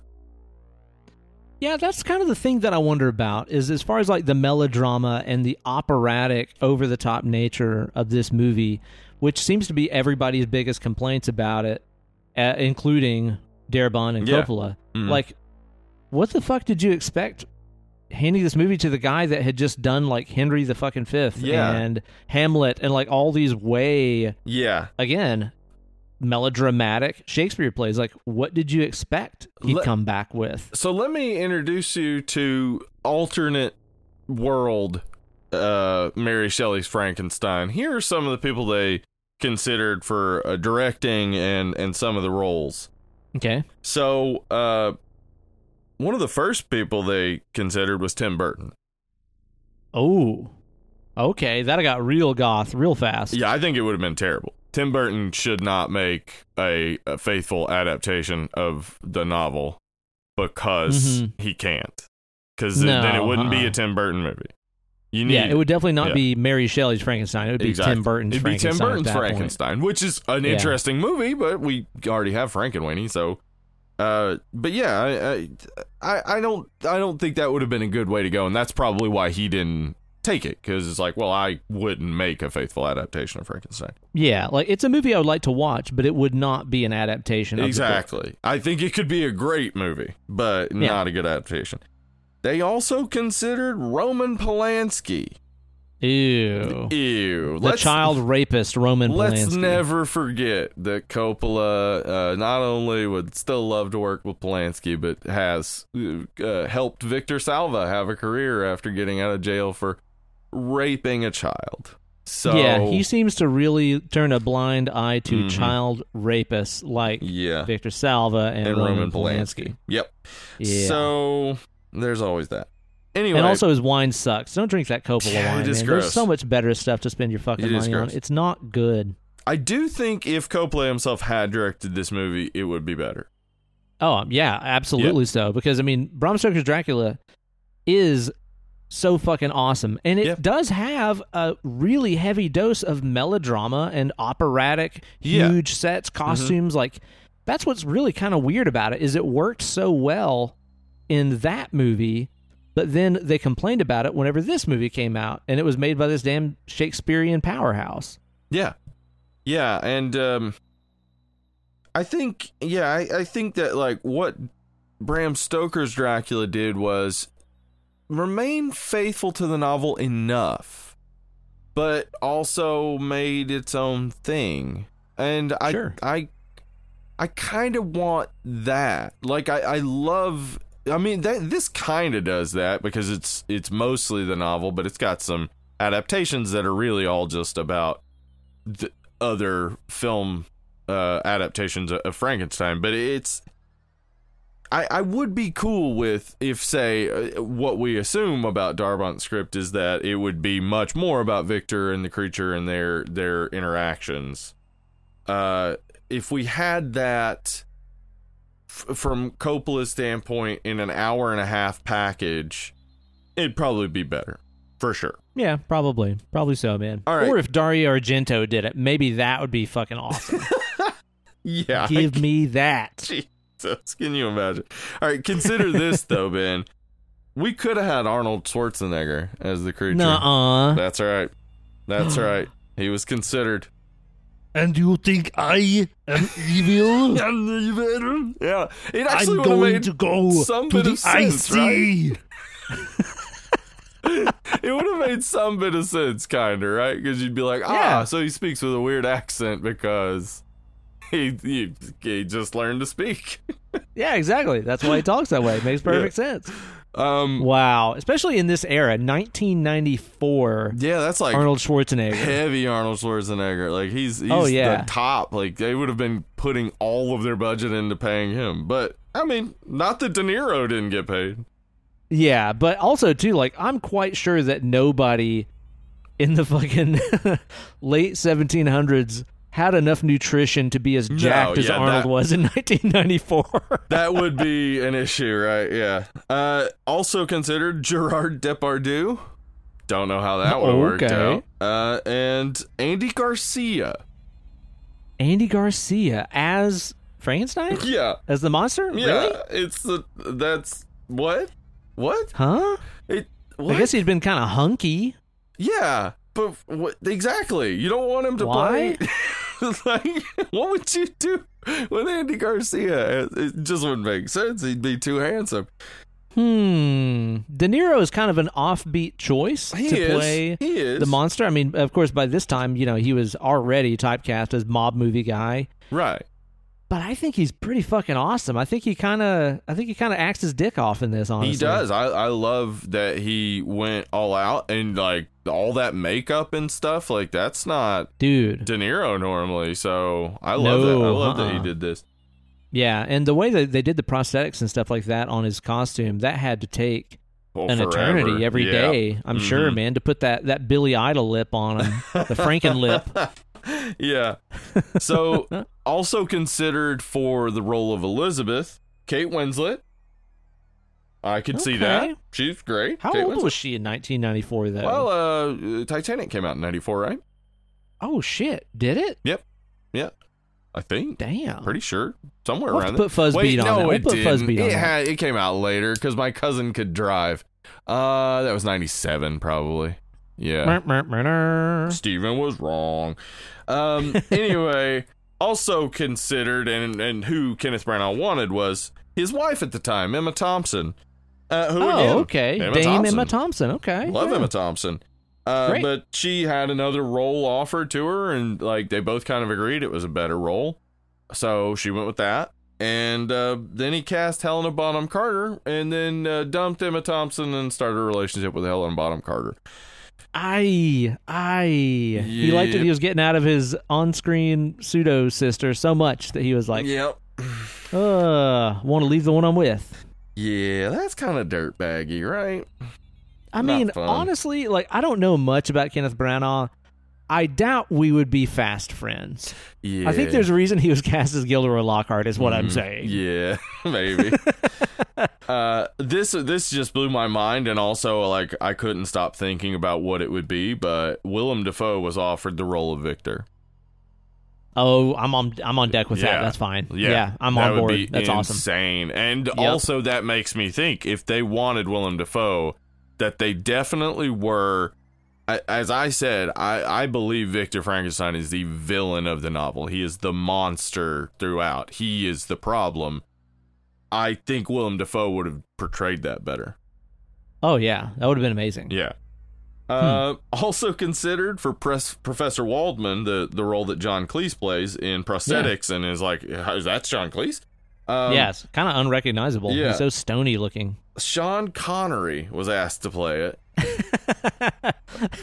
We're going to take the brain tissue out of the skull. I kind of just want to go to the world. I want to go to this mishmash universe where Tim Burton is trying to direct a faithful adaptation with Arnold Schwarzenegger as the creature, Willem Dafoe as Victor, and Sean Connery as the professor. I'm pretty sure this is an SNL skit. It's Yeah. got to be, right? There's no way that would be this. good. It would be so bad. It would be Yeah. so bad. But Will I Willem Dafoe could have done the role really well. It just wouldn't I make any sense for that cast to come together. Hmm. All right. Wow, that's a very different movie that this could have become. Yeah. Yeah, but it, this is what we got, and what we got is, I mean, we both have already said we like this movie, but it's got huge issues, pacing issues, uh, just scenes that don't need to be. Like, For sure, there's no man, need for for, them. But you know what? I just I was just kind of thinking about this, and I wonder if the way that Kenneth Branagh was handed this script, and he decided to to play God and alter it and turn it into something different that disappointed its creators. Did he just make this like fucking hyper meta? Did he Franken direct this on purpose? Because I feel like he did. Right? He's like, Are you, "Aren't you proud of your creation?" And they're like, "No." point- you think while like, "That's the making point." it, at a certain point, he found Coppola's journal and he just Yeah. read the exact stuff that he included in the script about the creature. I think so. Like this is making more and more sense to me the more I think of, and the fact that he put his, you know, budding relationship with Helena Bonham Carter in the movie and Yeah. stuff. It's just like, Mhm. wow, okay, you're you're telling us like this movie is about the making of this movie. Yeah, I mean the This one just got deep. the one thing I can't fault him on that is overt, but also like, yeah, I get it, is how many times he's uh, without a shirt. that Branagh bod, dude. Yeah, like, I was watching it like last night, and I was like, man, I want to find that Branagh bod workout VHS because he was just strutting them abs, strutting them abs, looking strutting fucking them abs. great, man. He, uh, I get it, dude. Like entirely, I was watching it, and the like, the first thought that hit my head was, pff, it was like obvious why he's doing that, and then the second thought that hit my head was like, so, like. I probably I would, too, honestly. Why wouldn't you? That you looks good. You know Yeah. you can't maintain that forever. Fucking capture that shit on film. Put it on screen. I've only got these abs for a second. Yep. Oil me up. Oil get me, on the camera. Let's slide around with Robert De Niro. That's that needed to be cut because it Dude. I want to see the fucking bloopers. Give me that blooper reel of those two It guys like roll around in lube. It looks like the blooper reel in the movie. Jesus, dude. Yeah, that could have been cut because it just doesn't fit the tone at all. Like I got the kind of feeling of like the realness of it with the first slip of just like Yeah. how you know it's it's visceral and everything. There's this fluid everywhere and everything. Yeah, but it just it's like a deer on happening. new legs. yeah, it happens a bunch of times, and I just really want you for our Instagram page to to cut that scene with the music from the '90s slip and slide commercial. Slip, slip and slide, slip, slip and slide. Like I just want that, that over down. that scene. Yeah, just go ahead and write that down. You heard it here first. You're gonna see it on Instagram soon. Birth of an idea, right here. This is a real Frankenstein moment, man. This is the birth of an Whoa, idea. it's alive! yeah, all of that stuff was just like, okay, guys, like you just had like probably the most dramatic moment of the whole movie. It's what you signed up to watch. It's Yeah. alive, right? It's alive. and then let's just kind of like slip around in this lube for a while. Mm-hmm. Okay. Mm-hmm. All right. He sure does give up on that thing pretty fast too. He's like, Yeah. second thoughts, go to bed. Oh no, he's gone. yeah, it's well that that is very much the book because he really does. In the book, it's just like, oh well, off to sleep, and then he starts having a nightmare about seeing the the face, and then wakes up, and then it chases him away. Well, it's not trying to chase him away; it's trying to, you know, b- uh, con- connect with another human. That's like the whole thing about this the creature in the novel and in this movie is that all it's trying to do is just not be lonely. It's, I get it, it man. didn't do anything wrong until everyone wronged it and its creator wrote he reads it's like sincerely, can you imagine? I, I don't believe in a god, but were there a god and you found a journal he wrote while creating you, and at the end of that journal, he basically said, fucking disappointment. Could have been better. yeah, it's like Two yeah. out of five. Wait, Damn so it. the entire reason for my creation uh, is um, nothing? I'm a piece of shit? Gotcha. Okay, cool. Great. Yeah, that's brutal, and that's really one of the most brutal scenes in the movie is when he learns to read and he's reading that journal, hmm you know, that his that his father wrote, Yep. and he comes to those realizations about you know the nature of his very existence and stuff. Because up to that point, he'd just be like, "Where the fuck am I? I don't know where I came from." Yeah. But then you find out, and it's like, "Oh yeah, failure." Yeah. Holy shit, that's brutal. That's real brutal. Yeah, like he he's and that's like my in the book my favorite parts are the bits in uh in the book the family is an immigrant family like uh they're refugees and they're learning English. And so like there's like these English lessons that are going on where he's also like in the the barn listening through the wall learning as well to talk. Hmm. I mean, maybe that's part of why I like this movie and this character so much is because I can relate to it so much. Because I didn't see my dad a lot when I was a kid, and I was homeschooled too. oh, Frankenstein was homeschooled. He was, was. exactly awkward, like very socially awkward. Yeah, exactly. Hey, he can play an instrument, doesn't even know why. Just like you. Remember how you woke up with them guitar powers? Yeah, I was just like, whoa, where did this come from Uh-huh. here, huh? hey, just homeschooled. That's crazy. I never thought about it. yeah, but yeah, like the, the, those for me in in the book. That's and especially when he, um, you know, does the things for the family, and then like kind of has this interaction where finally someone cares about him with the the blind old man, which you do see in uh, Bride of Frankenstein and and you know spoofed in Young Frankenstein, but in this and in the book it's much simpler. Just you know him basically uh, being the first person to have a interaction and voluntarily not be repulsed by him and, and, and want to have some sort of friendship with him and then he immediately loses it uh and it's devastating just absolutely Yeah. devastating It's very sad, man. Those scenes in the movie, I think, are also some of my favorites, um, and are also at times kind of unintentionally funny in the ways that he's being like quote unquote turbo stealthy, like Right. evading being seen. And he's so a it's like big he's this fucking lurching thing Yeah. like over six foot tall giant guy in a black overcoat, uh, surrounded by white snow. And like th- they leave that little thing out on the stoop for him for like the spirit of the woods, and he's like on their heels as they're closing Yeah. the door, getting it. It's like you don't think they're gonna see you there, do you? but then he has that moment that's essentially like exactly like what happens in Elf, where Buddy stays up all night and like does all the decorating and Yeah. stuff. He dug up all them turnips He for did him. dug It's just up a all nice them little turnips. Elf moment. uh-huh i think maybe elf had a frankenstein moment but uh, yeah I think you're right. Yeah.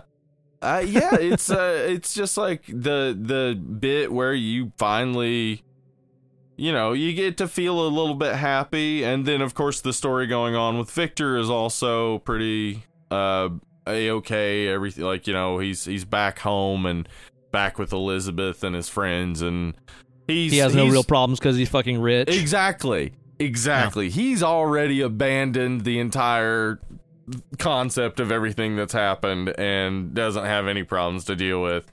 He doesn't start feeling guilt until he finds out that the creature's still out there and whatnot. So it's he's just the villain. Like he he's absolutely the villain of of this movie and the novel and I think this I think this movie portrays that right. I think like they they show him as somewhat sympathetic but really as basically disconnected. Like he's so rich and he can do whatever he wants like he has no limits and still doesn't take responsibility for anything he does. Right. Yeah. And that's that's something I was going to ask you about. I was listening to um, another really fantastic podcast. I lied. There are other podcasts. What? Okay. There's one other one. It's called The Faculty of Horror. Oh, okay. They- and they were talking on, on their show too? about this flick. Yeah, they make a podcast. They Uh-huh. make one. and they were talking about this flick on there about having messages about you know um, essentially like class war kind Yeah. of stuff Mm-hmm. which is a message I hadn't really picked up on before they mentioned it in terms of yeah, you know, you do have this guy who is this upper crust elite, rich, beautiful blonde guy Yeah. that accidentally makes this monster and then is just like, "Uh, I don't want to deal with it. Bye." Oh, I mean, honestly, uh, his his absolute uh, lack. I mean, like there's some attempts at intervention with Justine in the book, but not really. Like hmm he's so weak and ineffectual when he has more power than that. He just it's like he he wants to appear as though he cares. like, I know, right? Yeah. And I wonder if if Kenneth Branagh meant to play it that way because this is obviously I mean, I think it's pretty easy to say, knowing what we know about the production and then watching the movie, it's pretty easy to see that this was a big ego trip for him, where he's just like, "It's the me show Right. all the time." yeah, Do you think he what- was trying to craft it that way, or was he trying to, again, Gilderoy Lockhart this and be like, "It's all about me"? In fact, there's a scene where I'm supposed to be a teenager, but I just can't wait to be in the movie, so it's going to be full-grown adult me, even though it looked like I could be my mother's uh, brother. like, what? Were you I- just dying to get in the movie that bad? I think he's conscious of it because, like, I know specifically he uh he banned the use of the word monster on the set. So like Okay. he, he he he is very much conscious that that the creature is not the monster. That like right. he he's not the issue. It seems. Um, but it may uh, you know maybe you're right. Maybe it is just like absent absent mindedly uh centering himself uh but accidentally proving the point Man, of the book or Which yeah it further strengthens my my meta Franken direction theory. I'm just saying. Every misstep is just more evidence that this is what happened. yeah i want to know what happened to that super strong froggenstein he made Oh yeah. oh yeah, he, did. He made that little frog, Frankenstein. and then it like kicks the petri dish and it shatters and what happened to him? yeah where'd he go what's his story did he also like find a journal find out he was a disappointment Aw, I wonder if he went out into the woods and learned how to how to be a frog by hanging out with some turtles and stuff. yeah And that makes sense you know, it's like there's a story there. I think. Um, but going back to what you said about uh, class consciousness and stuff, and I mean, like the book is very much aware of that. That is uh, one of the things that, like, when Frankenstein is talking about hiding in that that uh, barn and, and observing this family, he um, the I'll say the creature, uh, Frankenstein, the creature. uh, when the creature is, is is talking about it, he talks about how he observed that they were uh, sometimes very sad, and that he didn't understand why because they seemed to have everything that you would want. And then a couple paragraphs later, he says, "I began to understand that the thing that made them sad was poverty." So Oh, okay, like- so that's pretty on the nose. then. yeah, yeah. She she was not hiding at all. A very clear social message of like, Wow, man. yeah, Now hang on. I thought money can't buy happiness, Steve. it absolutely can. It does up to a point. It buys happiness. It's a lot easier to be happy when you're not worried about paying Yep. your fucking bills or where your next meal's going to come from, Yeah. y'all. That's some shit rich people Yep, made up to keep you poor. Yeah, to make you yeah talk like that's exactly the thing where reading uh Mary Shelley's Frankenstein in that moment if you know novels from the early 19th century especially you know a lot of epistolary novels they oftentimes would have the moral of oh it's okay that poor people are poor because they're happy uh, and Mhm. so when you read that first bit, it's like kind of a sinking feeling, like, "Oh no, Mary, don't go that way." And then two paragraphs later, you got that it's because of poverty. so she, she like, she's like, uh, "Fuck all this other nonsense." Like this is why this is the problem, and uh, I love that. I love that. You know, she she didn't give a fuck. She was she was a badass. Um, but yeah, th- this movie really does just show like because he has so much money and power, he could do something about Justine. In the novel, there's a lot more time. In this, they kind of because I think they were probably thinking like one, it's it's too long to have her have a trial and like she has there's like a false confession and stuff in it and like a whole bunch. There's like a couple chapters Oh, dealing so with that's it. a lot deeper. huh? Yeah, so I, at at the very least they edited that down. But in in the novel, that it does seem more to me like there's so many times where I'm like, but he could do more. He could, Yeah. he he knows she didn't do this. Now, hang on, though. Now that you're pointing it out, I don't know. You're saying how stuff that happened back in the 18th fucking century is somehow relevant. Mm-hmm. Um, you're telling me that there's this rich blonde guy who is too self-absorbed about his own interest to do anything during the middle of a pandemic? that doesn't sound familiar He to me, wasn't Steve. ministering vaccines. That was pretty cool of him. Wasn't wearing a mask though. uh, also, an anti-vaxxer killed a doctor. So that, That's true. yeah. I know, dude. I was watching this last night and I was like, holy shit, an anti vaxxer killed a doctor. We're gonna speak This it into the universe. Actually, god damn it, I might edit God this damn it, because don't. by the time Yeah. this comes out, it'll be like anti-vaxxer stabs doctor. What the fuck? Jesus Christ. Pre- predicted on Dead and Lovely Horror Movie As predicted on Dead. Yeah, that's what they'll say on MSNBC. That'd and then they'll pretty be like, good rate and review on though. iTunes.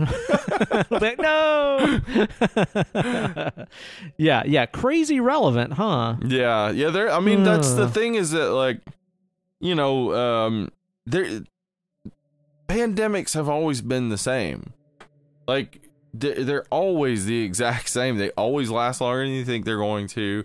It's always about some selfish assholes, but it's also There's always a ton of people saying it's not really happening. but it's also always at the root of it that the people in power don't do anything to really stem the tide. In this case, they're giving out these vaccines, but uh, they're not doing anything to fix the problem of poverty that is causing it to spread like crazy. Right, yeah. So, and the rich people are escaping the city. Like, How like life this is. Yeah. Ted Cruz go to Mexico. exactly. It's, uh, yeah. Wow, nothing's different. nothing's different nothing has changed uh it it's insane it's insane how much we have to keep repeating the same stuff because people for some reason i don't know what it is they really believe the history they were taught in high school in southern states in high school let me just tell you I shouldn't. you should not you were No. i remember being taught about the war of northern aggression by my sixth grade social or his social studies is what it was t- teacher talking about how the um the south would have eventually given up on slavery anyway so Oh, sure, yeah, yeah sure. yeah. uh, yeah yeah a lot of nonsense Ju- uh, research history and you'll find out that there's not much surprising going on ever it's all the same nonsense I mean, I was a teenager before I learned that Jesus did not, in fact, ride dinosaurs, unlike my science books told me. So I can't believe that's real.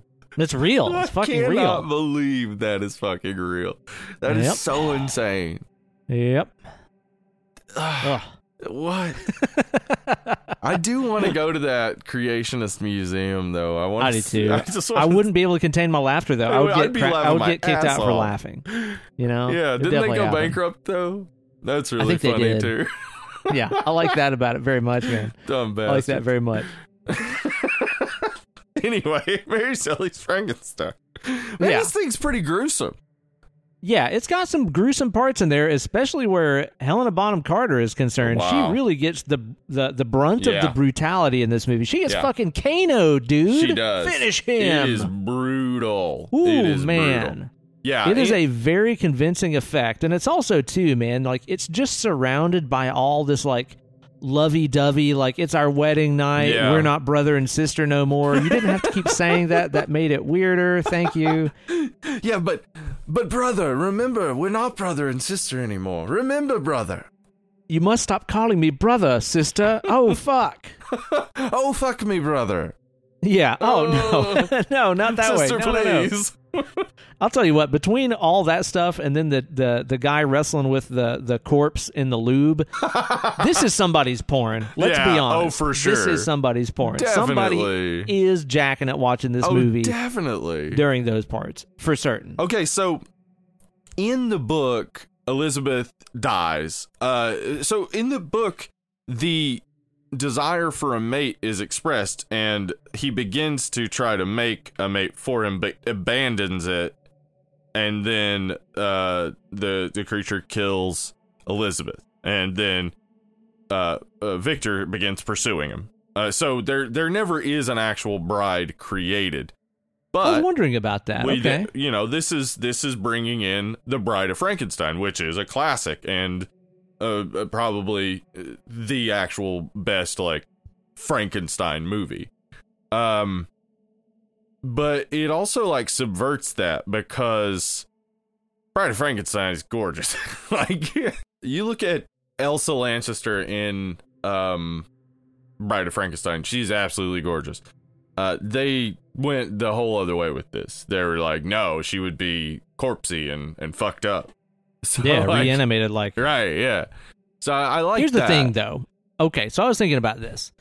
So obviously, Robert De Niro rips her heart out, very fucking brutal. And then, like, I think even one of the more brutal parts is whenever like she rolls off the bed and she smashes her head on that bowl of candles and shit. Uh-huh. Oh god, it's just so. It's just ten minutes in the box for unnecessary roughness. fucking brutal. So then his plan is okay. This body ain't got no heart in it. I'll cut her head off and put it in Justine's body, right? Right.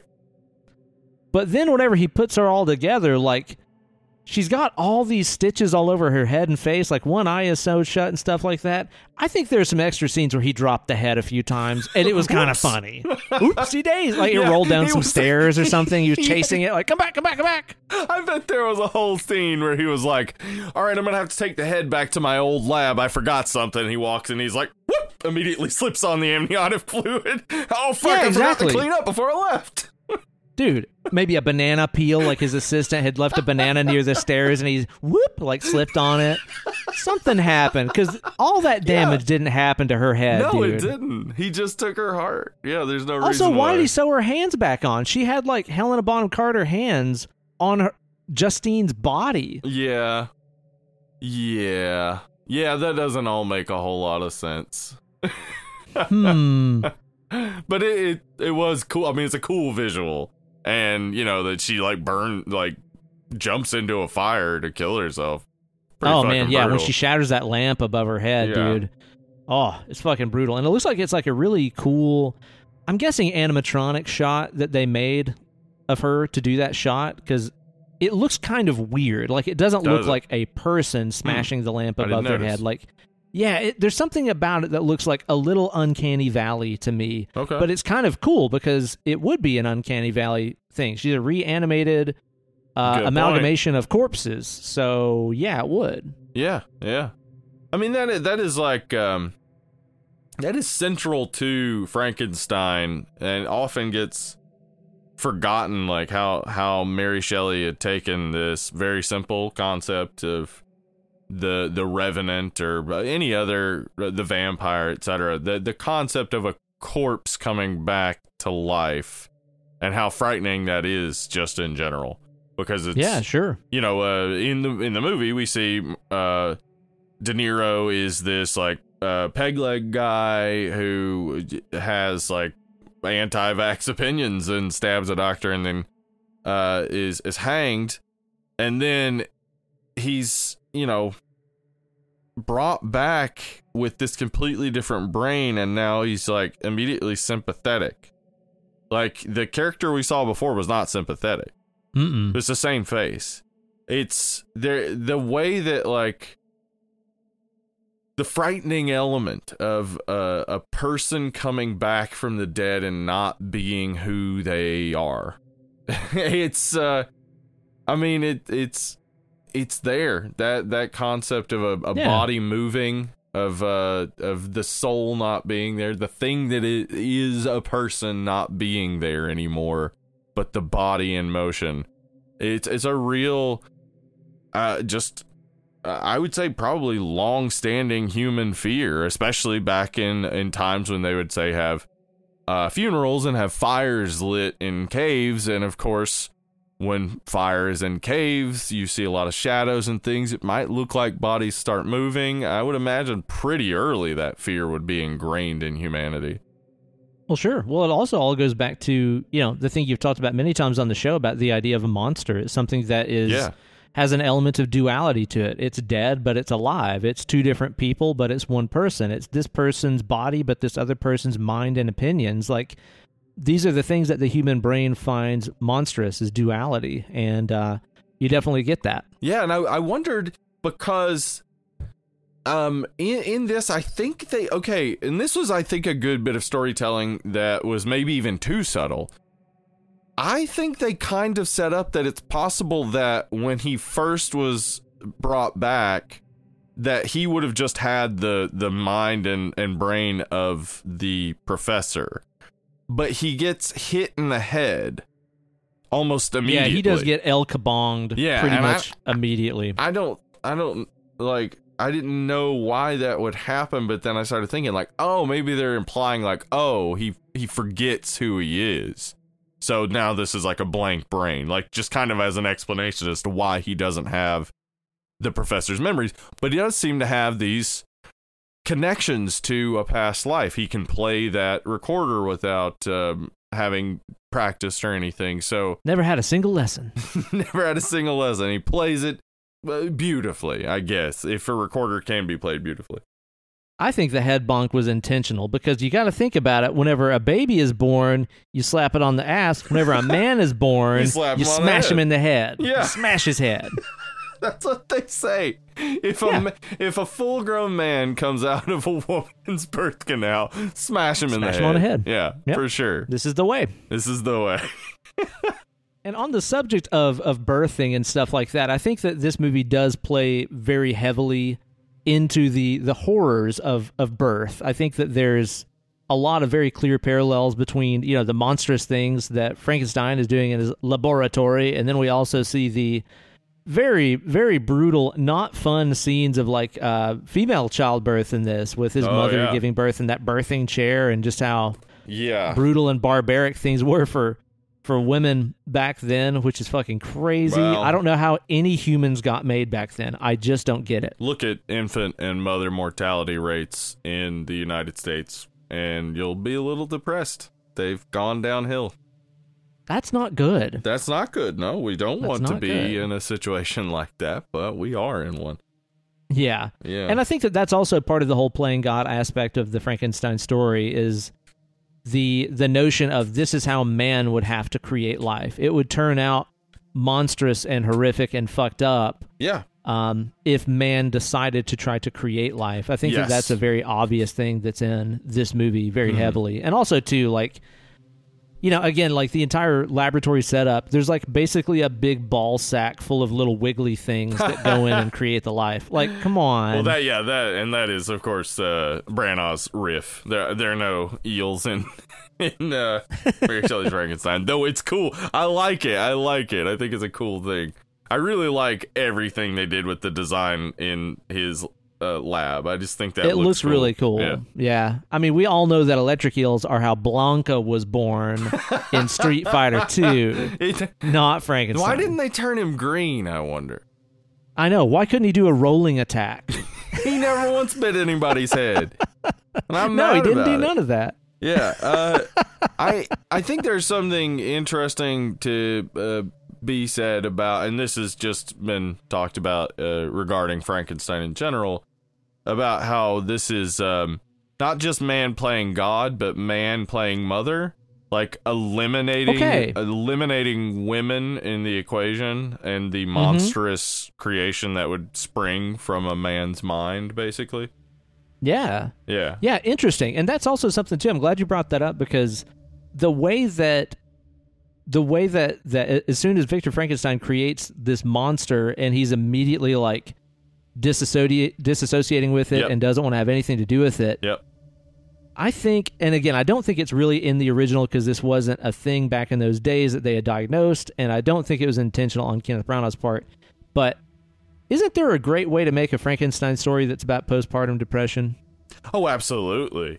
There's know? definitely a way to to angle that. Sure. Yeah. I could see that. That's something for I kind of picked up on on this one, where I'm just like, oh man, Yeah. it's like he had the child and was just immediately like, I don't want to have anything to do with it. Yeah. Um, postpartum depression, a very real, Yeah. very very real thing that Yeah. a lot of people don't talk about or realize Well, is a real thing, which is very disappointing. Yeah. I mean, people don't talk about it because they feel ashamed of it, and uh, they shouldn't obviously, but it, it it's also hard to when you uh, your brain is being an asshole to you. It's hard Yep. to not feel like shit about it. So it's Mhm. it just becomes very hard to talk about. Yeah, I can see that. I mean this this movie um this movie does try to channel Mary Shelley's kind of idea of the uh, of creation as an outlet for grief where mhm. like she had obvi- as we said she lost her mother when uh, you know just 10 days after she was born. Uh, she had also lost uh, a child herself. And you know just this this concept of like you know wanting to have not lost people and working through in your mind creatively like why why am i wrong for this? Like why should why should i not want that person to be back why should i Yeah. not desire to pull someone from beyond the grave back into life and, and and seeing like the horror of it i mean like the the quote that they have at the beginning of the movie of her like talking about uh, that is a, a quote from Mary Shelley's 1831 version of, of Frankenstein from the introduction. Like she's talking about wanting to create something horrific.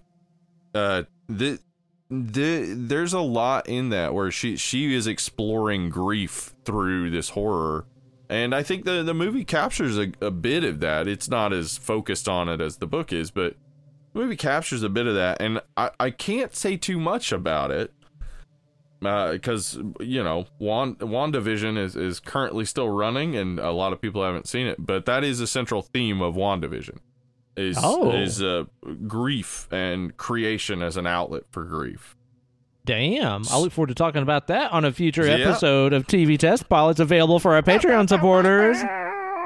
on patreon.com forward slash dead and lovely uh become a patron at any level you get access to that but uh this actually seeing this made me realize that uh there is a bit of frankenstein in wandavision so if you haven't seen Wow. wandavision yet um look for it I look forward to checking it out, man. I look forward to checking it out. Yeah, yeah. This movie it does have some shortcomings and stuff, like you said, the, the the pacing and some unnecessary stuff. A lot of the acting is is very turned up to ten, yeah but it's over the top I kind of think it's intentional. Like I Yeah. kind of think it's supposed to be this sort of like like almost silent movie era acting, but with sound, if that makes sense. I think uh, I think you're you may be dead on in some bit there, especially if you've seen the 1910 silent version. Like, yeah, a little bit over the top, a little bit melodramatic. Um, but also, I Same mean, for the soundtrack. Soundtrack is also very like it's it's not really leaving you much to the imagination. The soundtrack is telling you what's happening in the scene.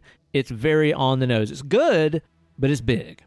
yeah, it is big. It is very big, and, and that's fine. I mean, it it can be. I think it's Frank Darabont saw something else in the book that I don't see.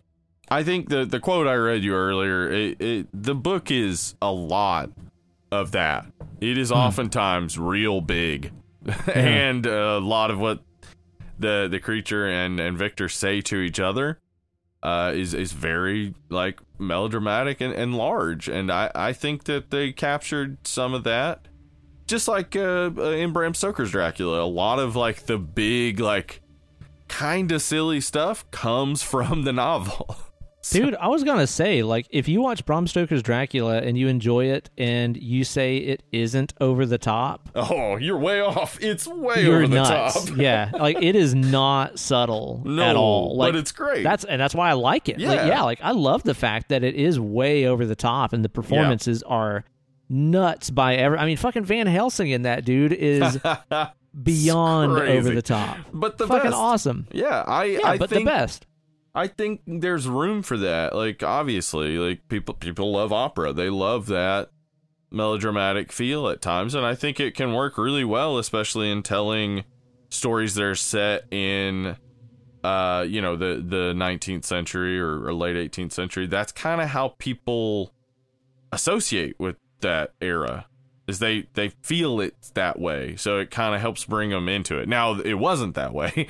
I mean people weren't going around talking like this but it, it it helps the audience get into it which is, I mean, you, you you can be going for verisimilitude, but you really need to sell an entertaining product, and anything you can do to drag your audience into this already foreign to a lot of people era, um, do it. So if melodramatic acting does that, do it.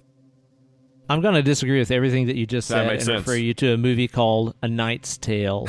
Look it up.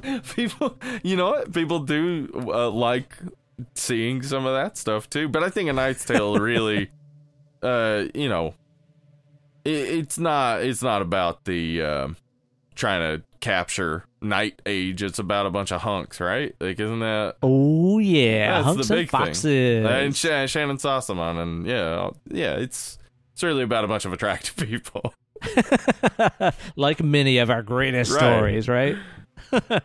yeah, I get why people don't like it. I Oh, I yeah, don't that's- think that you can knock on the like let's say costumes and sets. I think that Oh, those yeah. are pretty pretty universally liked. It's a really great looking the makeup movie. awesome Yeah, fantastic. Mhm. Uh, again, I think De Niro looks really great. I'm glad they didn't go with bolts in the neck, green flat Right. top, you know, um, yeah platform shoes Frankenstein. I'm glad that they went this way that really does look like something that was quickly and brutally cinched together right from different corpses. Like it looks right. Like I love the fact that like his eyes don't match and shit. Like yeah it's really cool.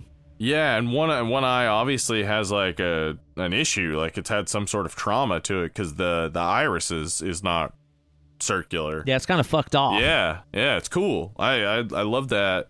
I love everything they did with that and the way that they made um, Helena Bonham Carter Elizabeth look uh, Yeah, great. she was just great. really good and brutal. I mean, when uh, Ian Holm comes down those stairs just covered in blood, I was like.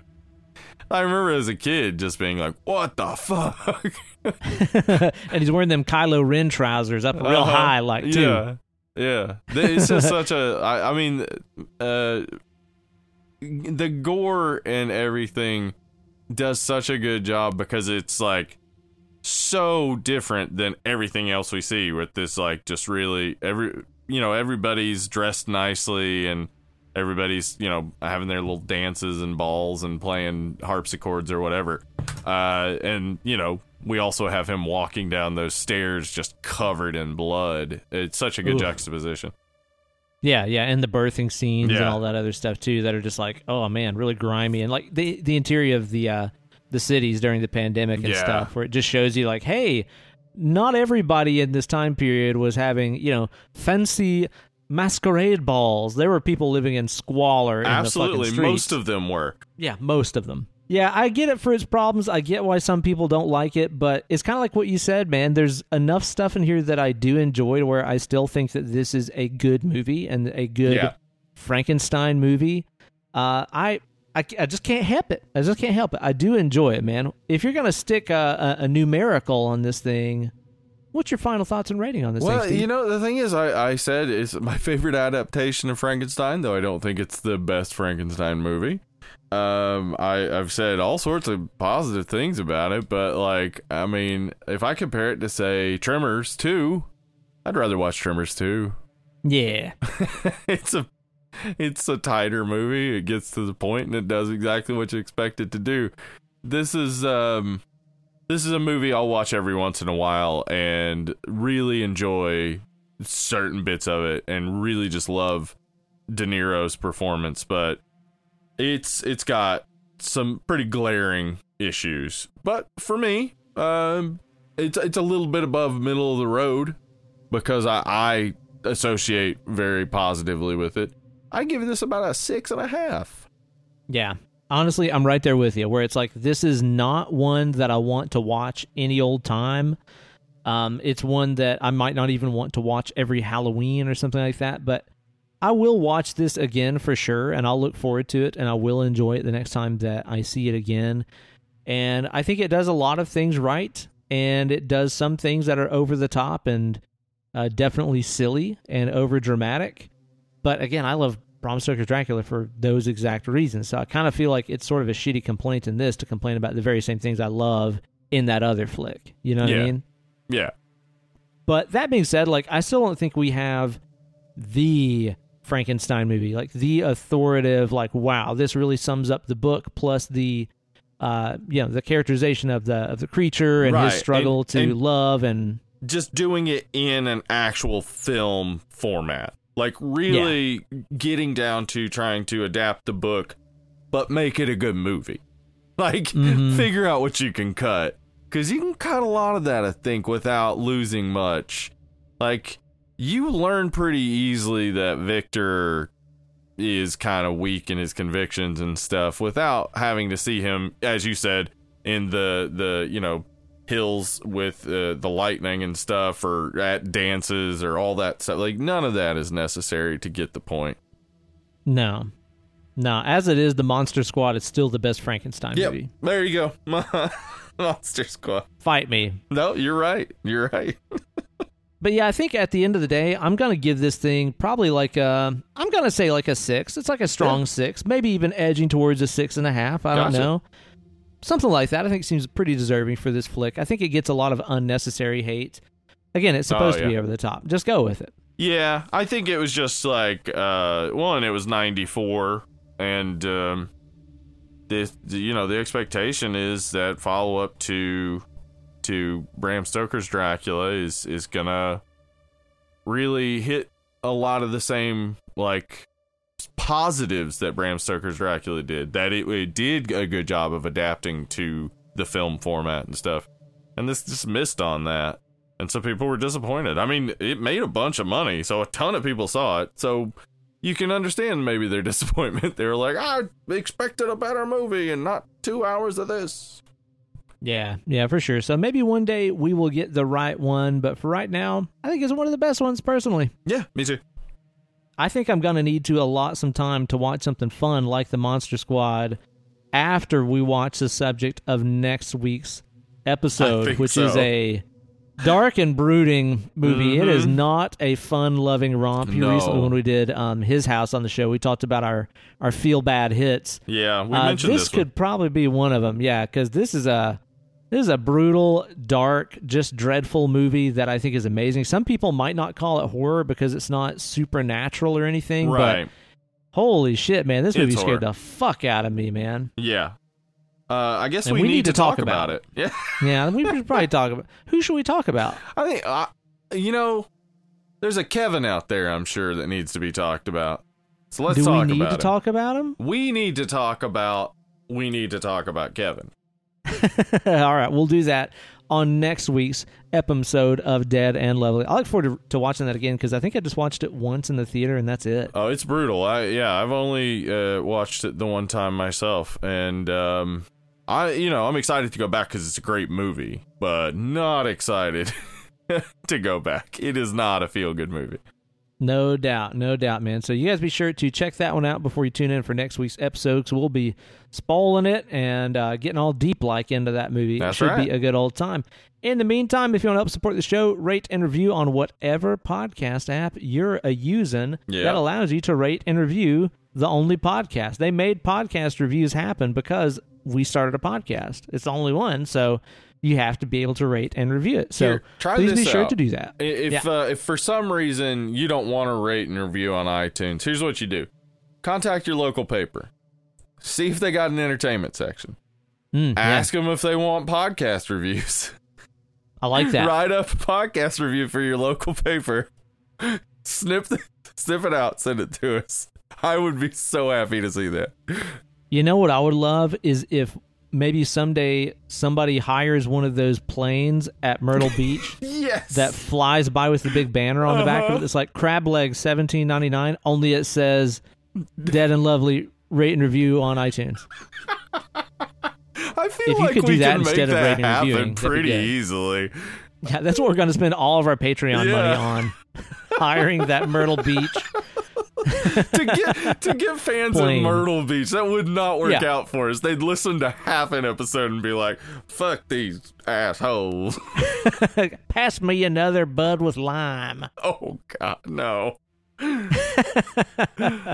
yeah. So, yeah, be sure to do that. Helps us out a lot for sure, man. Yeah. Also, uh, we're on the Twitter and the Instagram at Dead Lovely Pod. Uh, uh, we're we're all over the place on that internet. Uh, Facebook.com forward slash Dead and Lovely. Uh, also, Friday night screaming chat. We uh, we get together, we watch a, a, a battle movie, and then we uh, well, it's not always necessarily a bad movie. We watch Blood on Satan's Claw, but usually it's a bad movie, and we chat Mhm, about it and drink and have a good old time. So uh, come join us. There you go. Join us. Join us now. you remember that was like a credit union commercial that played on like Tennessee radio? yeah, I do. I think it was like TVA or something, wasn't it? yeah, actually, I I recognized it immediately, and that's why, like, I when you started explaining it, I was like, "Oh right, other people don't live here. Yeah. like, why is he explaining this? Duh, it's the TVA credit Join us union. now, duh. jingle. TVA credit yeah, union. come on. and uh, be sure to support the show on Patreon if you want to do us a solid and also get your movie of choice featured on a future episode. How do Yep. they do that? Patreon.com forward slash Dead and Lovely. Become a five dollar patron. You get to throw a uh, uh, film title into the smoking bowl. We randomly draw from that bowl once a month, and then we review that movie. You're damn right. You're damn right. So, next time you listen to the show, it could be your episode if you start supporting us over on that Patreon page. Be somebody. You want some money? TrimSpa, baby. Oh, poor Anna Nicole. Anna Nicole. So uh, yeah, uh, That's right. You heard it here first. And be sure to tune in next week to hang out with Uncle Ben Hollywood Steve. and enjoy another episode of Dead and Lovely. Hope everybody out there is doing good. Go get vaccinated if you can and stay away from people until you can't. No more Yeah. drugs, not hugs, y'all. Drugs, not get, hugs. get your drugs. Stay away from them hugs. Uh huh. That's right. And tune in next week for a new installment of Dead and Lovely. Bye. Bye.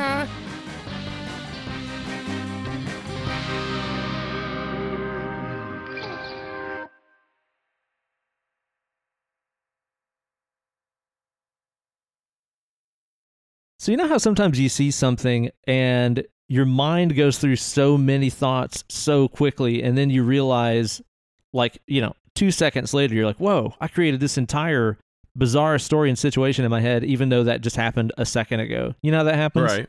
Uh huh. So the other day I was looking out my window and I saw a truck driving by that was like a pest control truck, right? And I guess this company's slogan is pulverize pests. Okay. But in my head, whenever I read it first, I thought it said pulverize pets. Oh no. And in my head, I was like, is this like a mobile service that'll come to your house and beat your pets for you if you need them to? No. like your your pet misbehaves and you're like, I'm calling the people. I'm getting the truck over here now. You're in deep shit. They're dog's gonna like, no, pulverize don't do it. No. don't call. and like who are the people that work for the pet pulveriz- pulverization service? He Like, like gets out of the truck. He's rolling up his sleeves, like, "Oh fuck, Yeah. this dude's serious. He's gonna beat a dog's ass." Love your job, you never work a day in your life. Oh no! Get over here, Fido.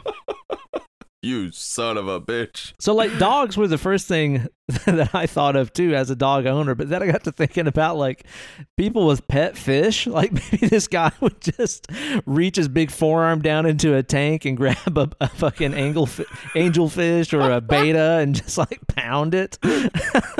Slap it around some. yeah, I think so. Like little finger slaps. Stop headbutting the glass. you gotta behave. You're gonna kill yourself. Come in here and punch this snake for me. Pets. I need you to grab my- my cockatiel by the legs and swing him around some. He's been bad. Got it called the pet pulverizers. That's awesome. That, uh, we need that. we need that as a at least a comedy short. But I think so. I think it could probably sustain an entire movie, right? You'd watch an hour and 20 minutes of a guy just beating the shit out of people's pets. I mean, seriously, like I thought up all this stuff, and then like literally two seconds later, I was like, "Oh, pests, Pests. got it. Right. Not that. Yeah. not, Not, that. gonna beat your pets. got it. That's different. Because that doesn't make any sense. No, no. The human mind is a strange, strange thing. It really is. It's amazing. and they use pulverized too, which is like, Yeah, what is it? Be- What are you, a him 90s into the bully? ground. yeah. Gotta slap the books out of some cockroaches' hands, I guess. I'm gonna pulverize you. Uh, what are you doing? You gonna give him a wedgie? What's... Come on. You gonna give a spider a Indian Indian leg burn on all eight legs? Oh shit! it takes a while. And it's just like, I guess it just waits because it's like, oh no, I can't fight this guy. Yeah, He's a big bully. It's like whenever you know, like another wrestler's getting tied up and another guy's move, and he just kind of stands there, like, I guess this is happening. yeah, I guess I'm doing gotta this let it now. happen.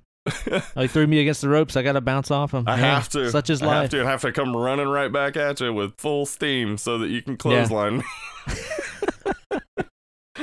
They're just being polite, really. Yeah.